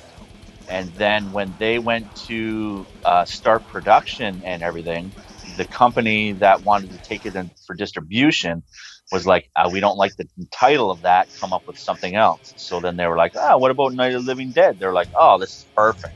So then they went on to shoot it and then put it out and everything like that, and they didn't copyright it. It's crazy. that- the most famous, like the most influential zombie movie of all time, made the creators no money. Nothing. That's crazy. Wow. Sucked. Sad. Well, So, it's tr- so that's what happened. truly a parallel to death metal. no money. Yeah, right. Um, But- But anyways, okay, so past George or whatever. So we ended up working with George. He lived in Toronto. Um, so I didn't I didn't get to hang out with George as much as Phil and his partner did. They were because they were the two guys behind the whole project. So they ended up going to hang out with George at his house and you know actually becoming good friends with George and stuff. Um, I hung out with his wife a lot too, which was fucking unbelievable. And I do have some uh, some clothes from George that she passed on to us and whatever like that. So uh, that's kind of sitting in a little time capsule right now. But um, anyways, so George loved the play, and that was that. So that company fizzed out after the play died because you know it, it wasn't successful, and we're just like yeah, splitting ways. So Phil brought Rabid Dog. Was thinking about bringing you know his love for you know schlocky grindhouse horror movies and stuff, and that's totally right up my alley. So I was like, Phil, let's bring Rabid Dog back. Let's bring Grindhouse. Let's bring fucking you know good '70s exploitation, '80s. Let's bring it back. So uh, we started doing uh, Rabid Dog films and started filming some stuff, music videos, and blah blah blah. So jump to a few years later, and the conventions are kicking in. Um, so a friend of ours works at a um, movie distribution called Raven Banner, and he they deal with um, some Bakken documentaries, uh, the Thor documentary, um, and a few other uh, heavy metal documentary stuff. So looking at all the things on the on the wall that he's selling at the conventions, and I was like, like Sean, man, like, where's any, anybody ever talking about a death metal documentary, or anybody ever hinting this, or anything like that? And he's like, nobody said anything. I'm like, dude, let's do it right now. I'm like, I'm I'm, I'm calling it. Let's do it. Nobody's bringing the history. Nobody's doing it properly. You got Banger TV doing all their, you know, Headbanger Journey and Global Metal, and then that's really it. Like they kind of stopped and then just got big and started doing all the big stuff. So why don't we be the guys on the underground to bring true stories on the road, zines, fanzines, tape trading, all that stuff. I love it. Let's do it. So then that's kind of how we got it started. Like four years ago now. Wow, and, and I know with the growl, you were compiling footage, you were traveling, getting interviews from people, and the pandemic kind of put a, a thorn in your side, a, a, a, a wrench in the gears for that plan, so to speak, like a lot of people, right? Fucking sucked ass, man. Because we were, I was hoping to be finished filming in September. So after the last Quebec Death Fest, we were supposed to sit down with Cam Lee and Fred Estby from Dismember. Wow. Okay. And that, and, and that was supposed to be the finals, but we were we're uh, we're still going to do it. Um, obviously, we still got to wait, but uh, we're supposed to trip over to uh, hang out with the the ladies from Derketa because uh, it can't just be a sausage fest documentary. Oh, a shout, So- shout to uh, Mary Bielich and uh, and uh, Shannon. Yes. Yeah, we we've had uh, both of them on the show. Uh, absolutely. Beautiful. Oh Yeah, man, they're ma- Yeah. amazing people. Great Yeah, really. ladies. I, I apologize uh, m- at least once a month or twice a month uh, to Mary Bielich for referencing meat and leather on the show. Shout, shout, shout to her um, and all of our Well- vegan listeners. So we're just waiting to you know to get down there and jill from funerus is going to sit down too. So we're going to have like a, a really cool female roundtable and uh, you know talk about the old days blah blah blah. And uh, we, i think we were going to do a little ohio in there too and then um, finish up like i said finish up with the, the, the quebec death fest but everything got halted everything. So we got fucked and um, so in the meantime i just did a bunch of you know screaming interviews just to pass the time for the time being. And uh, i think probably in the middle of the documentary we'll probably just you know we'll we'll, we'll do the covid halt and then show a couple of clips from the interviews that i that i was doing in my basement here with all with everybody. And uh yeah that's probably it but yeah this fucking shit man it's killing me man it's killing it's killing us Yeah, it's it's been tough, man. And, and for you know, for the listeners, what he's talking about, I, I- think there's a big crossover just in terms of content and the type of guests we cover. But if people don't know, they can always check out the Growl Documentary YouTube channel. We've mentioned it before, and you, like you said, you have a whole bunch of interviews. Um, some with people. Uh, we we do have a few crossovers where we've had guests that you've had, and uh, a lot of other people that I think people, if people are listening to our podcast, they might be interested in, in some of your guests that you've had. Absolutely. So that's Oh, man. it was so fun, out. man. It was so fun just because, I mean, just like all of us, man, you know, everything gets shut down. What are we going to do? What are we going to do? Right. So I, you know, I had, a, I had a few extra pops, I had a few extra doobies, and uh, I started getting a little bored. And I'm like, man, like, I just, I need to fucking still do some interviews. Like, like this is killing me, man. So, uh, obviously, just from you know over the years and just you know becoming friends with as many people as as, as we can throughout. Uh, I was just, hey man, you want to just let's do a Facebook chat and let's stream some interviews or whatever. So I ended up killing myself for a month and it was almost two months. I did was it forty? I think I did forty six interviews. Yeah, you were you were going nuts there, man. I was going nuts. Oh.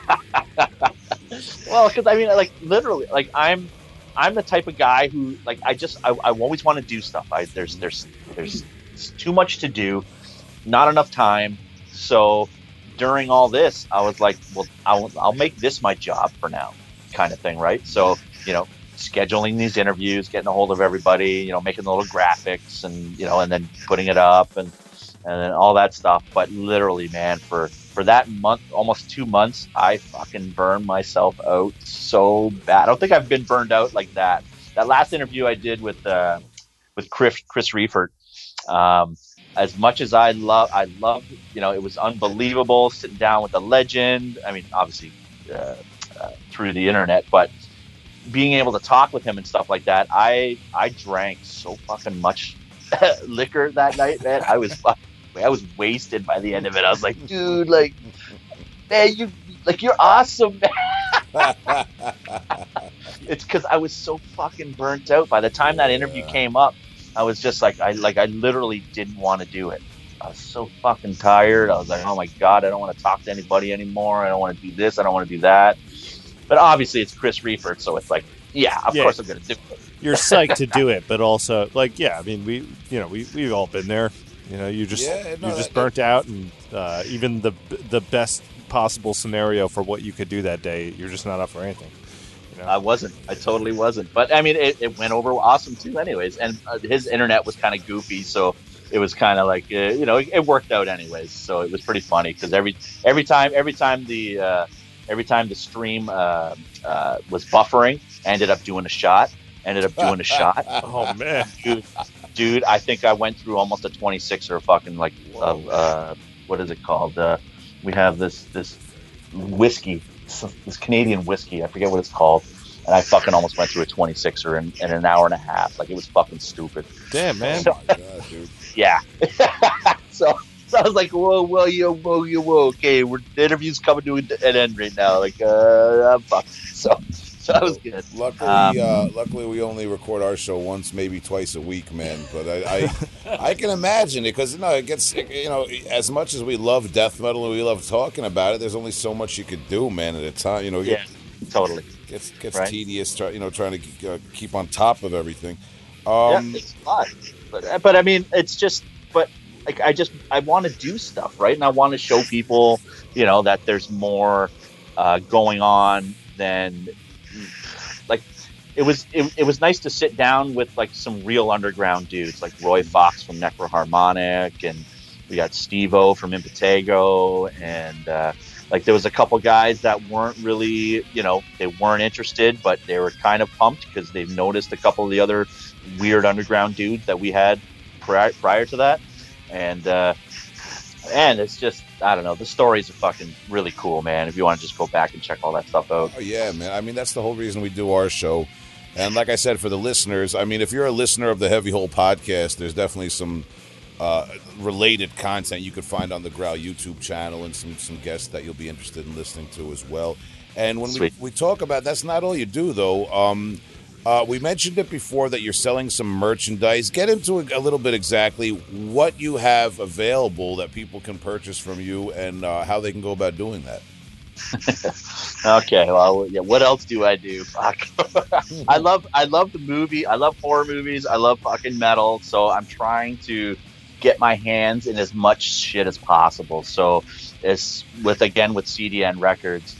Um, I was like, let's do some collaborating and start bringing some old shit back that you know hasn't been touched in 30 years. So we've been putting out uh, all kinds of crazy shit. Like we put out the Obscurity, um, Eternal Torment, Grotesque Infection, Carnal Dissection, the two demos we put out. Um, working with uh, Paul Speckmann, we put out a couple master tapes.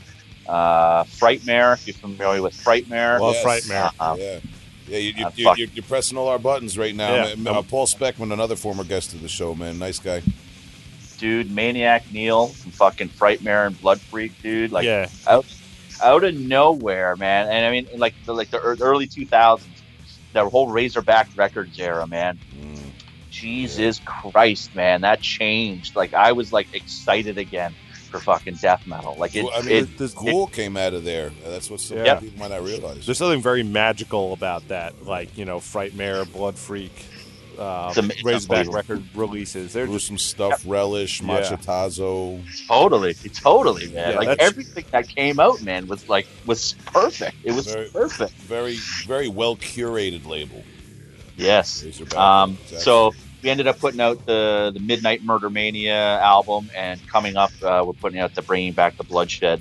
That's coming out soon. But um, to get a hold of some stuff, um, I guess just contact us through the Growl growlmovie.com. That's our website or whatever. And if you don't see stuff up on uh, on the site itself, uh, just email us, and uh, you know, I'll, we'll I'll, I'll go through what I have and uh, see what's available because I still got some grotesque CDs and some other stuff, and uh, and then the movie that we made for uh, for Full Moon two years ago. That's uh, that's available for purchase also for all your horror fans out there. If you're uh, if you know what Full Moon Entertainment is. Okay, I'm not familiar. Oh, so obviously you're familiar with the Puppet Master, Yes. Yes. uh, Demonic Toys, Yes. Okay. Trancers. Mm, that one, I'm drawing a blank. isn't Trancers uh, Cronenberg? No. No, who, I'm No. thinking of something else. Shut up, Tom. No. Uh, uh, no. no, not a Cronenberg. But, Um, but so that's that's a production company. I I Yeah, know Full trans. Moon. oh, transfers. Is, fuck. All right, I'm not. I'm gonna shut up. Actually, I know. I see him. I know I watched this movie, but either way, You don't watch horror movies. I watch the horror movies. Quiet, Tom. Let the guest speak. So, um, before they jumped into Full Moon, which uh, Puppet Master was their first big hit for them, uh, they were Empire Pictures. So they did Ghoulies, uh, Reanimator, uh, Ghoulies. Reanimator. Tourist, Yo, Tourist Trap. don't get me Uh, started on Ghoulies right now, bro. Uh, Loved Ghoulies. oh, Love Ghoulies. So Charles Band ended up uh, putting out, uh, getting rid of Empire Pictures, and then Full Moon uh, kicked in. So the whole late '80s, early '90s, or up to even mid '90s, uh, Full Moon, uh, everything was was absolutely just magical for that time. Like everything they put out was unfucking believable. Oh, So uh, again, uh, being involved with the the scene and a bunch of our friends uh, doing some. Uh, actually, our, our good friend Chris Alexander, he ran Fangoria magazine for the last six years before it died, pretty much. Um, so he's been working with Full Moon lately, and they decided to start a new project called the Deadly Ten. So they were trying to get 10 movies by 10 directors and like I think it was in like like 2 years or something like that. Like it was pretty ridiculous actually. They didn't it, they're not done yet. It's yeah, it's still going. But we were hired on as Rabid Dog Films production company to help shoot his movie uh, Necropolis Legion. And Necropolis was originally done by Empire Pictures in the 80s. So he brought it back, and it's a reimagining, and it's not really the same movie, just but is, is his new story. So we ended up shooting this movie for Full Moon Entertainment, um, and it came out on DVD just after the summer. And uh, yeah, so I mean, we're big Necropolis fans of fucking horror movies, man. Necropolis Legion is the name. Necropolis Legion. Yeah, Uh, totally. Lynn Lowry's in it. She was in um, Shivers. That's a David Cronenberg movie. Okay. She was in Shivers, uh, I Drink Your Blood, and Crazies, George Romero's Crazies, and couple other 70s 70s movies. Oh, all right. Okay. Okay. Um. Wow. Okay. I didn't realize there was going to be such a big tie-in to the horror movie uh, industry. That's great, man. We love talking about that Buddy. from time to time. And, and and that's only a little bit still. I've, there's there's I've, I've done a couple other things too, man. I fucking oh my god.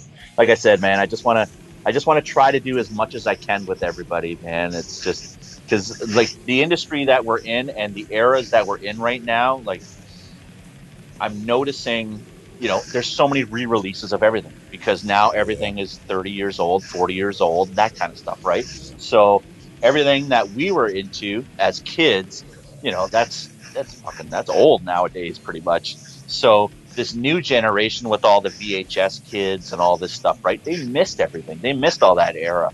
All they keep talking about is Blockbuster, and I fucking hate Blockbuster. I think this is the worst place in the fucking world. They've ruined ma and pa shops. That's pretty much what happened. Oh. So, and so now everything is getting re-released, and there's a huge market for a lot of this stuff, the underground B movies and all this kind of stuff. So, I'm I I you know reaching out to you know a few people, a few distribution companies, and whatever like that, and uh, I ended up we ended up putting out this one. It's a Canadian film. Not many people know of it. It's like a documentary, mockumentary kind of thing called Splatter Architects of Fear from the 80s. Hmm. And it was shot in Toronto. And it turns out that a, my good friend worked with this one producer on this movie. So he got me in touch with this guy. And then I found a production company and I was like, hey, I got this movie. Oh my God, you got Splatter Architects of Fear? Let's put it out. So we put it out on DVD. We did the commentary and all this, and then uh, ended up helping this company get uh, Deadly Prey. If you're familiar with that movie, No, no, you're schooling me right now. oh man, one of the greatest, stupidest action flicks to ever happen. Deadly Prey, and he ended up doing another movie too called Killer Workout around the same time. And uh, yeah, I ended up helping get those those re-released too and everything. So like, man, I'm just I, I just, I just want to do everything, man. I love this shit. I love doing this stuff, and especially like you know doing all these re-releases with with the the demos and CDs. And uh, now the merch, I I've worked started working with my one buddy. He's got a T-shirt company, and uh, now we're handling uh, merch for all the releases that we've been putting out, like the Carnal Dissection and Disgorged, and we got the old Baphomet stuff. We've been putting out Baphomet stuff again. Um, so we're starting to put out all these T-shirts and uh, three-quarter sleeves and all this other stuff too is coming out. So, man, I just want to do everything, dude, and I don't want to work for anybody anymore. So it's hustle, hustle or go home, right? That's a, a common sentiment I'm hearing more and more lately, man. We we applaud you for that. Yeah. Hustle Um, or go homeless. That's that's what I say. And uh, Yes. The the the one last thing I'm going to ask you just to close out, Kim. Um, we appreciate your time, and and you, you recommended us so many classic upstate New York death metal bands that we talked about just now, and Cana- a few Canadian bands. Right now, at the end, like we always do with our guests, we want to ask you to recommend one older classic album and one newer album by anybody you want. They can be from anywhere. It doesn't have to be New York. Uh, it doesn't even have to be metal. Just recommend us something old and something new. Jeez. Oh man. Oh my god. You put me on the spot. It's all right. Something We got that old. edit button. Yeah, we could end Something it. old. Uh, I've been really digging uh, this guy, Punky Meadows. He's in this band called Angel. Uh, they are kind of they kind of started out in the early 70s as I'm not going to say proto prog kind of rock, but it's kind of AOR in a sense too. Um, oh, what the fuck? I think the album, first album is just called Angel. And see, I'm just looking at my records right now. Uh, this album just kind of just kind of crept up for me out of nowhere. I'm a big AOR guy. I love fucking stupid shit like um, what do you say? Even like Survivor. I'm gonna say Survivor is one of the big band, one of the AOR bands, right? Everybody knows uh, Burning Heart from Rocky and all that kind of shit, right? Yeah. Yes, sir. I love the keyboards. I love that rock. I love the the movie Rad. That soundtrack there is probably some of the greatest fucking AOR songs ever. Fuck I yeah, love that. dude. All right, Sounds like the band Ratt, which I love Uh, as well. Oh, I love Everybody Rad. looked at me in the room. I'm gonna be I'm like gonna it? be the dumb one here. What's AOR? Arena rock. Okay, all right. Album oriented rock is what it's supposed to be, but AOR is is kind of like Yeah, yeah, like yeah. Survivor is the band. Like if you're gonna say AOR, you say Survivor, right? They got the keyboards, they got the, the you know the driving choruses, yeah, and yeah. You know, and, and over the top and that kind of stuff, right? Like it's total 80s uh, montage music. Yeah, So, it's like, it's like uh, Queen Queen for tough guys. oh my God, it's so tough. Dude, it's so tough. um, so I would I would say look up Angel, that band Angel. The first Okay. couple albums are unbelievable. All right. All right. Um, To the heavens. It totally is. Totally is, man. Uh, for new stuff, fuck. That's fucking hard. Actually, um, there's I've I'm huge into I guess you can say late '80s, early '90s R&B dance, Hmm. Okay. I'm I'm right? So I'm I'm. I'm, I'm I'm I'm gonna say it. I love fucking Bobby Brown. yeah. I'm a huge Bobby Brown fan. That album, okay. oh my god, front to back is one of my favorite albums probably ever. It's so good. Yeah, front front to the backhand uh, across his wife's face. Of course, yeah. Whoa. really whoa, good, whoa. really good album. That too. Uh, you know, when Bobby Brown left New Edition, it Right? was like it was like when you cut off a snake's head and it, and it grows two more because it really allowed Ralph Tresvant to to blossom and come into his own. Wow, as the at lead man go. in New There you go. Edition. There you go. There you go. That's I not. mean, it's go- not new though. Go but back it's, and look for that. If Justin, you're just drunk. You don't even know what we're talking about. What are you talking about? You don't know We- the we don't subtleties know of what New we're talking Edition. about. We're talking about. You just you just named an old record. Now we're talking about new, know that- but we're talking about about Bobby New Brown. This is crazy. Ra- Ralph Yes, we're talking about new edition. All Ralph, right, yeah. Ralph okay. Tresvant. Look, if you go back and look at the video All right. for "If It Isn't Love," you Whitney really Houston see- wasn't crying in that You video. Okay. really see Ralph Tresvant come into his own as the lead singer of New Yeah. Edition, and and it worked, man. And he went on to be one of the more respectable members through the years. If you look at you know the Yeah. things they got into.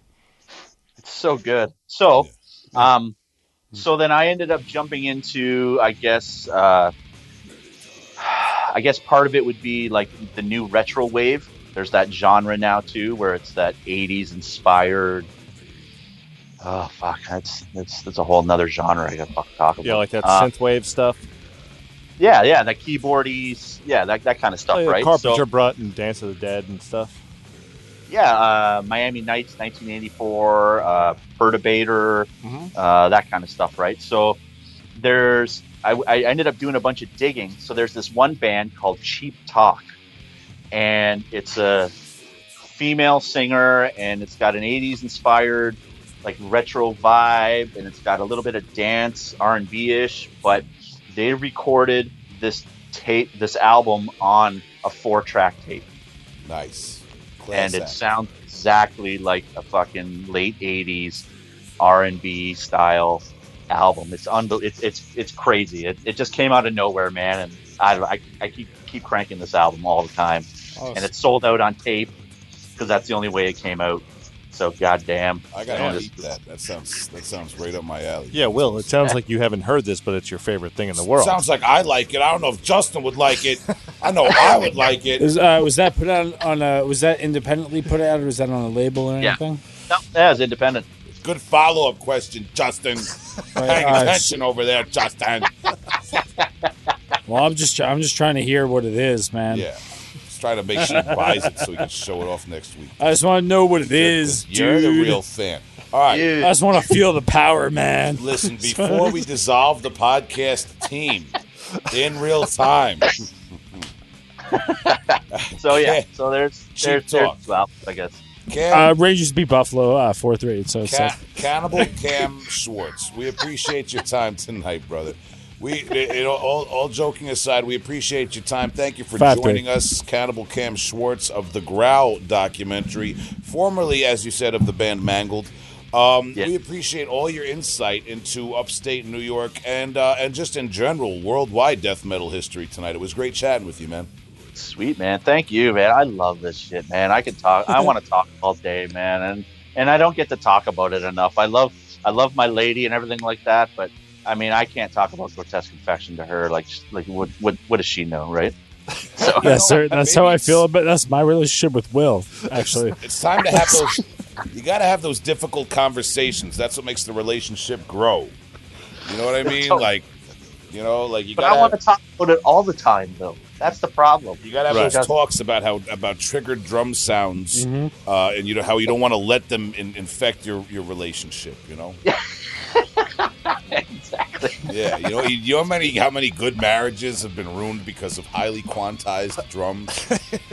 Oh, guaranteed, guaranteed. And and and we can blame sugar for all that. If Yeah. I could breathe, I could talk right now. But Yeah, somebody's what some drummer's wife is listening back to the album and she's like, "That, that I don't even know if that's you. Just- it doesn't even sound like you anymore."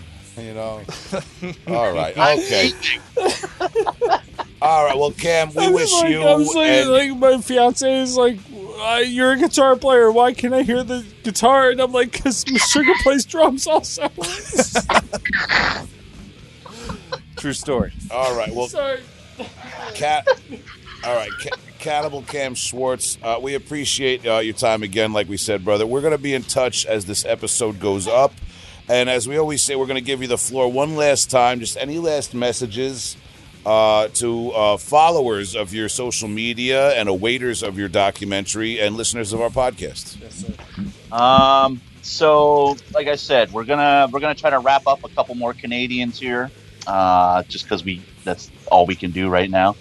But uh, we're still we're still moving forward. Um, we're working on what we can in the background as much as we can to try to keep everybody entertained. Um, and yeah, we're working on some horror stuff in the background. We have some scripts going on, so that's happening. And yeah, I guess just say hi. I love love to say hi and just whatever, man. Let's let's talk, and uh, that's all we want to do. Just hang out, just All be right. good dudes. Awesome, man. Uh, uh, well, from from from one allegedly good dude to a real good dude yourself. Uh, we, we appreciate your time, Cam. Uh, thank you very much, brother. We're going to be in touch with you as this episode goes up in another week or two. Killer. Thank you very much. Thank you for talking to me. I need to talk about this stuff. Yeah, man. Thanks, buddy. Thanks for taking the time. Yeah, but no, it's uh, all, all kidding. We, we can we can we could we could stop being professional now. Yeah. because the interview's over. But but th- uh, thank you very much, Kay. It was really good talking to you, man. I think this will be a great Right on. episode for everybody. Yes, sir. Appreciate it, man. Awesome. Thank you. Thank you. Thank you. So let's just keep it going and keep metal alive. Hell yeah, man. Hell yeah. I'll, I'll, I'll shoot you a message uh, when the episode's about to go up, bro. All right? You got it, man. Let's pump the shit out of it. Hell yeah, man. Awesome. Ha- have a good night, brother. Be good, man. Ciao.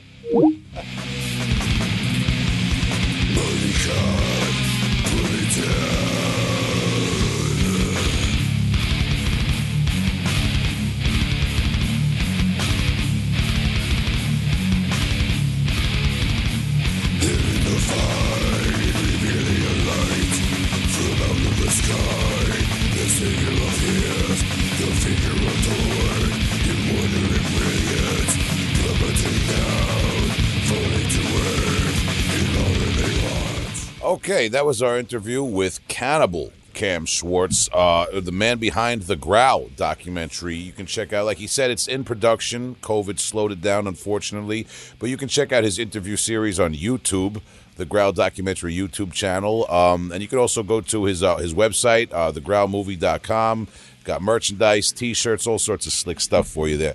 Um, it was a nice day out today, guys. Right? It sure was. Yeah, I li- yeah, I enjoyed it. Uh, Justin, Their notes. sunny days, everybody loves them. I want to know can you never again interrupt my train of thought when we get a guest on this show who understands the subtleties of the Bobby Brown New Edition split that took place in the 80s? Yeah, I love you. I respect you, Will, so much, but I can't promise like anything. But it's, uh, but um, Man, but, it is uh, tense in here well- right now. Well, uh, uh, okay, uh, okay, okay, all right, That's- I- okay. I promise. Okay, I That's my prerogative. All right, I promise. That's my I'll, prerogative. all right, I'll never interrupt you again. I'm That's sorry. That's my prerogative. I'm so sorry.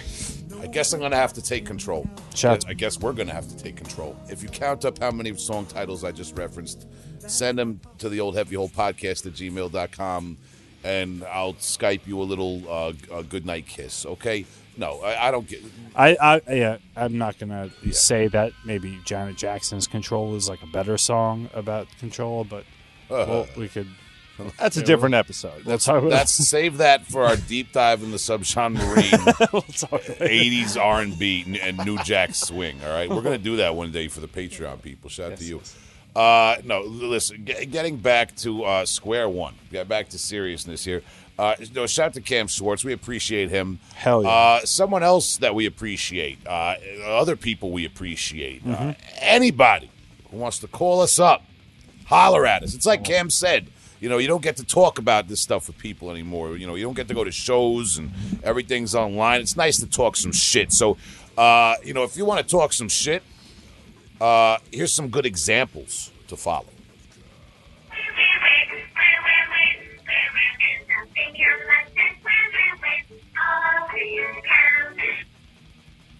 That Yeah, it vo- goes to all them babies out there. You know what I'm saying? I love y'all.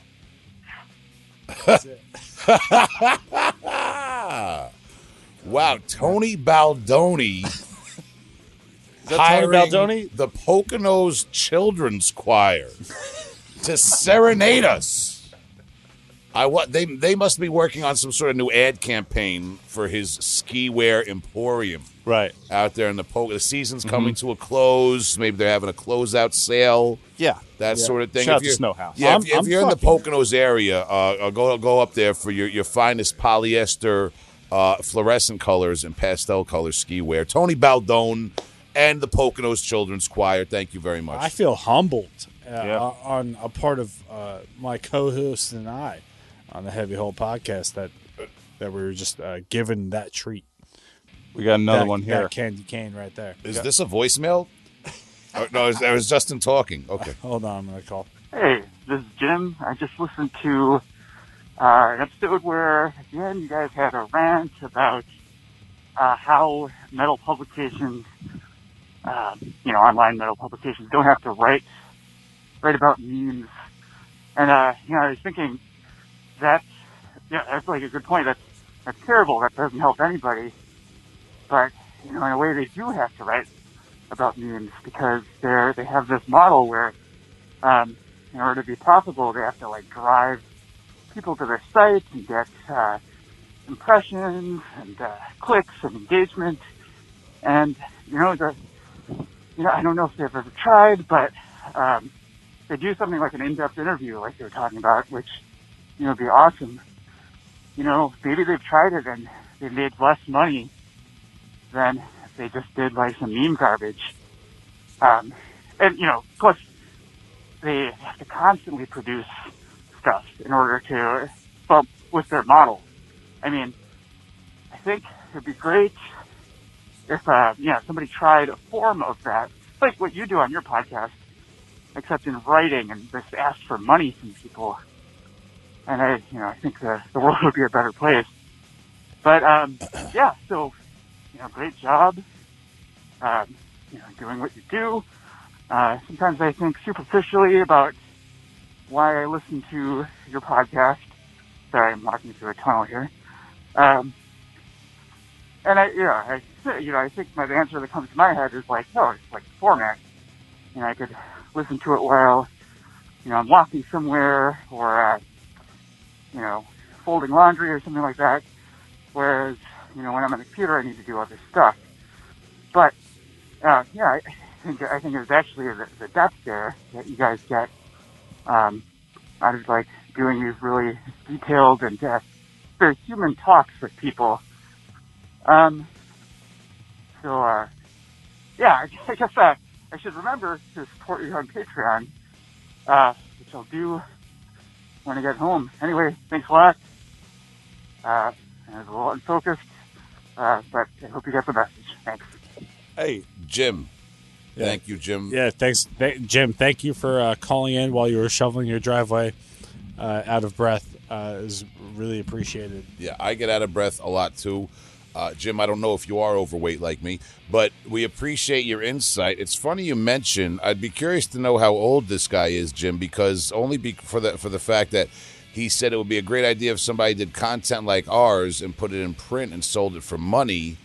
And I see what we're doing as kind of like the uh, like dystopian after effect version of of doing a zine. Like you used to back in the day, we would be um, uh, transcribing these and photocopying them in a clandestine manner at your Kinkos or FedEx, whatever place, you know, and Sure. sending them out. So it's like this, like this is the modern version of a zine. That's how I, I've always kind of pictured it, man. So it's just, it's funny we've gotten to this point where the modern version of a zine you would think would be like these websites. Um, and I realize that that's the business model. Like, it's a shame that you they, they do have to just chase memes and like silly stuff and like what what Corey Taylor's wife thinks about stuff. Uh, you know, instead of really trying to give you more content with depth. But that to me, it's something else I've ranted about in our Patreon rant vent episodes.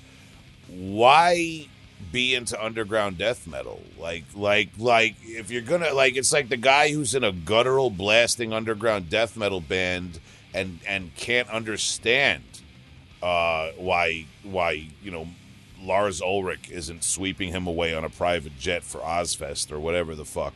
Like it's kind of like, well, if you're covering death metal and black metal, and you're not making the money. Like, so go cover fucking I, I don't what uh, little, Yeah. Lil Pump and whatever the fuck else you know. Like like like that's where the money is for quote unquote music journalism. No, it's very know? true. I mean, like you know, we've seen things on the Blast Beat network that are just like they're not anything. It's not. It's just fluff. And they and you're right. It's a business model. They just have to work off clicks and have to sell BlueChew or whatever the fuck they're selling uh, on the little side banners there. I don't know. We're not retiring on this, so we like Yeah. to do it. You know, Well, that's the like thing we're not. This isn't a business model as it, as much as it is something that we enjoy. We're, we're currently not getting paid by any sort of advertisers or beholden or obligated to any sort of advertising model, which affords us the opportunity to uh, uh, talk the shit in which we, we do.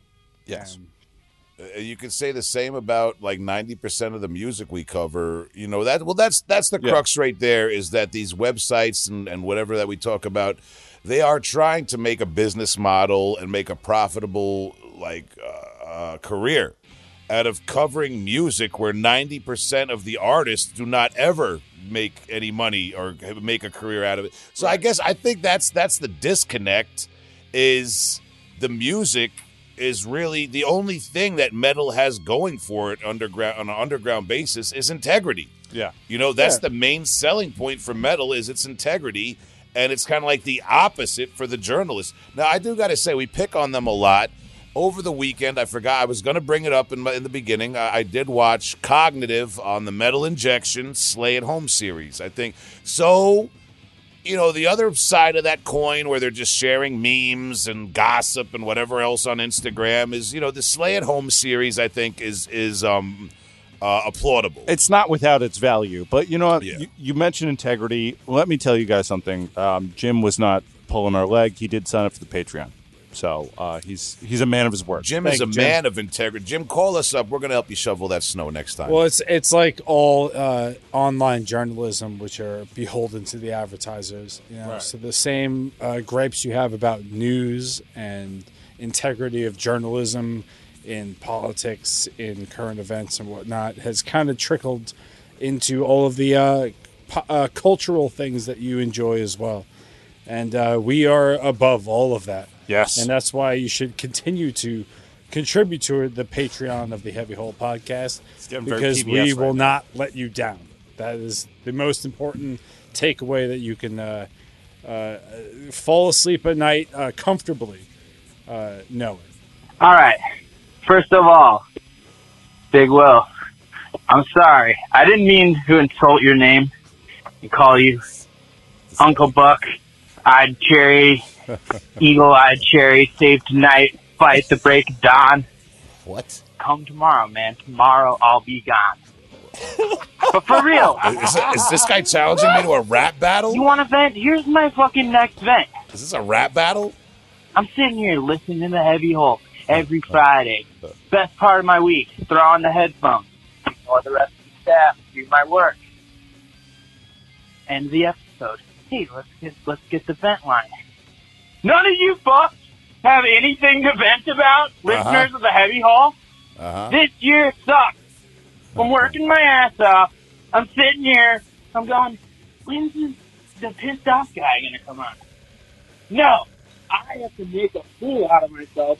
Call in a third time Third time. to say, what the fuck, guy? You Yeah. got it so easy. You've been sitting around collecting unemployment for a fucking year straight. Oh, Fucking eating Cheerios in your fucking silk boxers sitting on your mom's sofa? Woo. Or are you just afraid?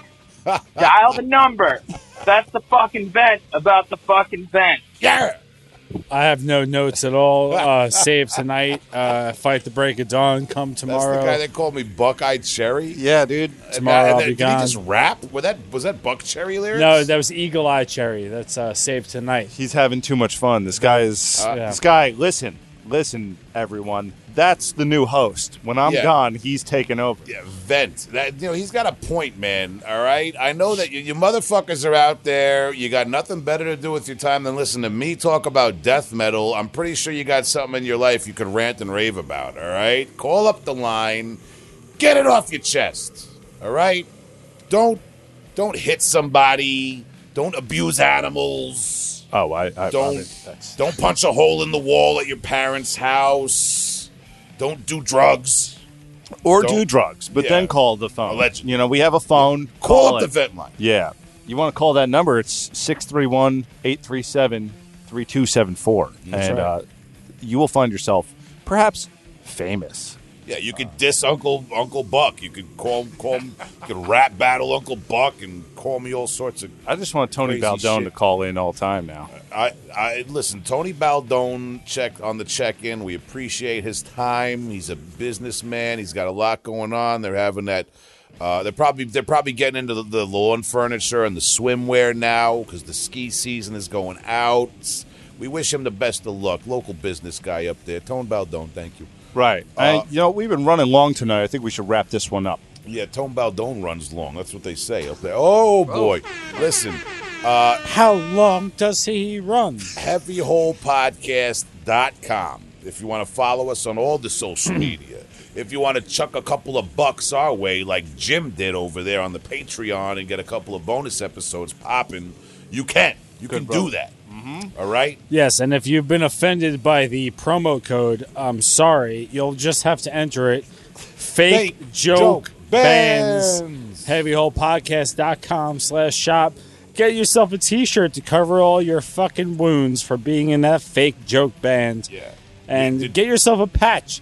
Maybe you want a patch to put on that sweatshirt that you have of that fake joke band that you rep. Maybe you want to cover it.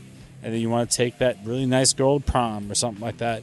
But she won't let you because you're They don't have prom anymore. because you're wearing that got hat disease. of that you, you you ain't got that Zoom prom date because you're wearing that hat of that fake joke band, which is the promo code heavyholepodcast.com I have a theory. slash shop.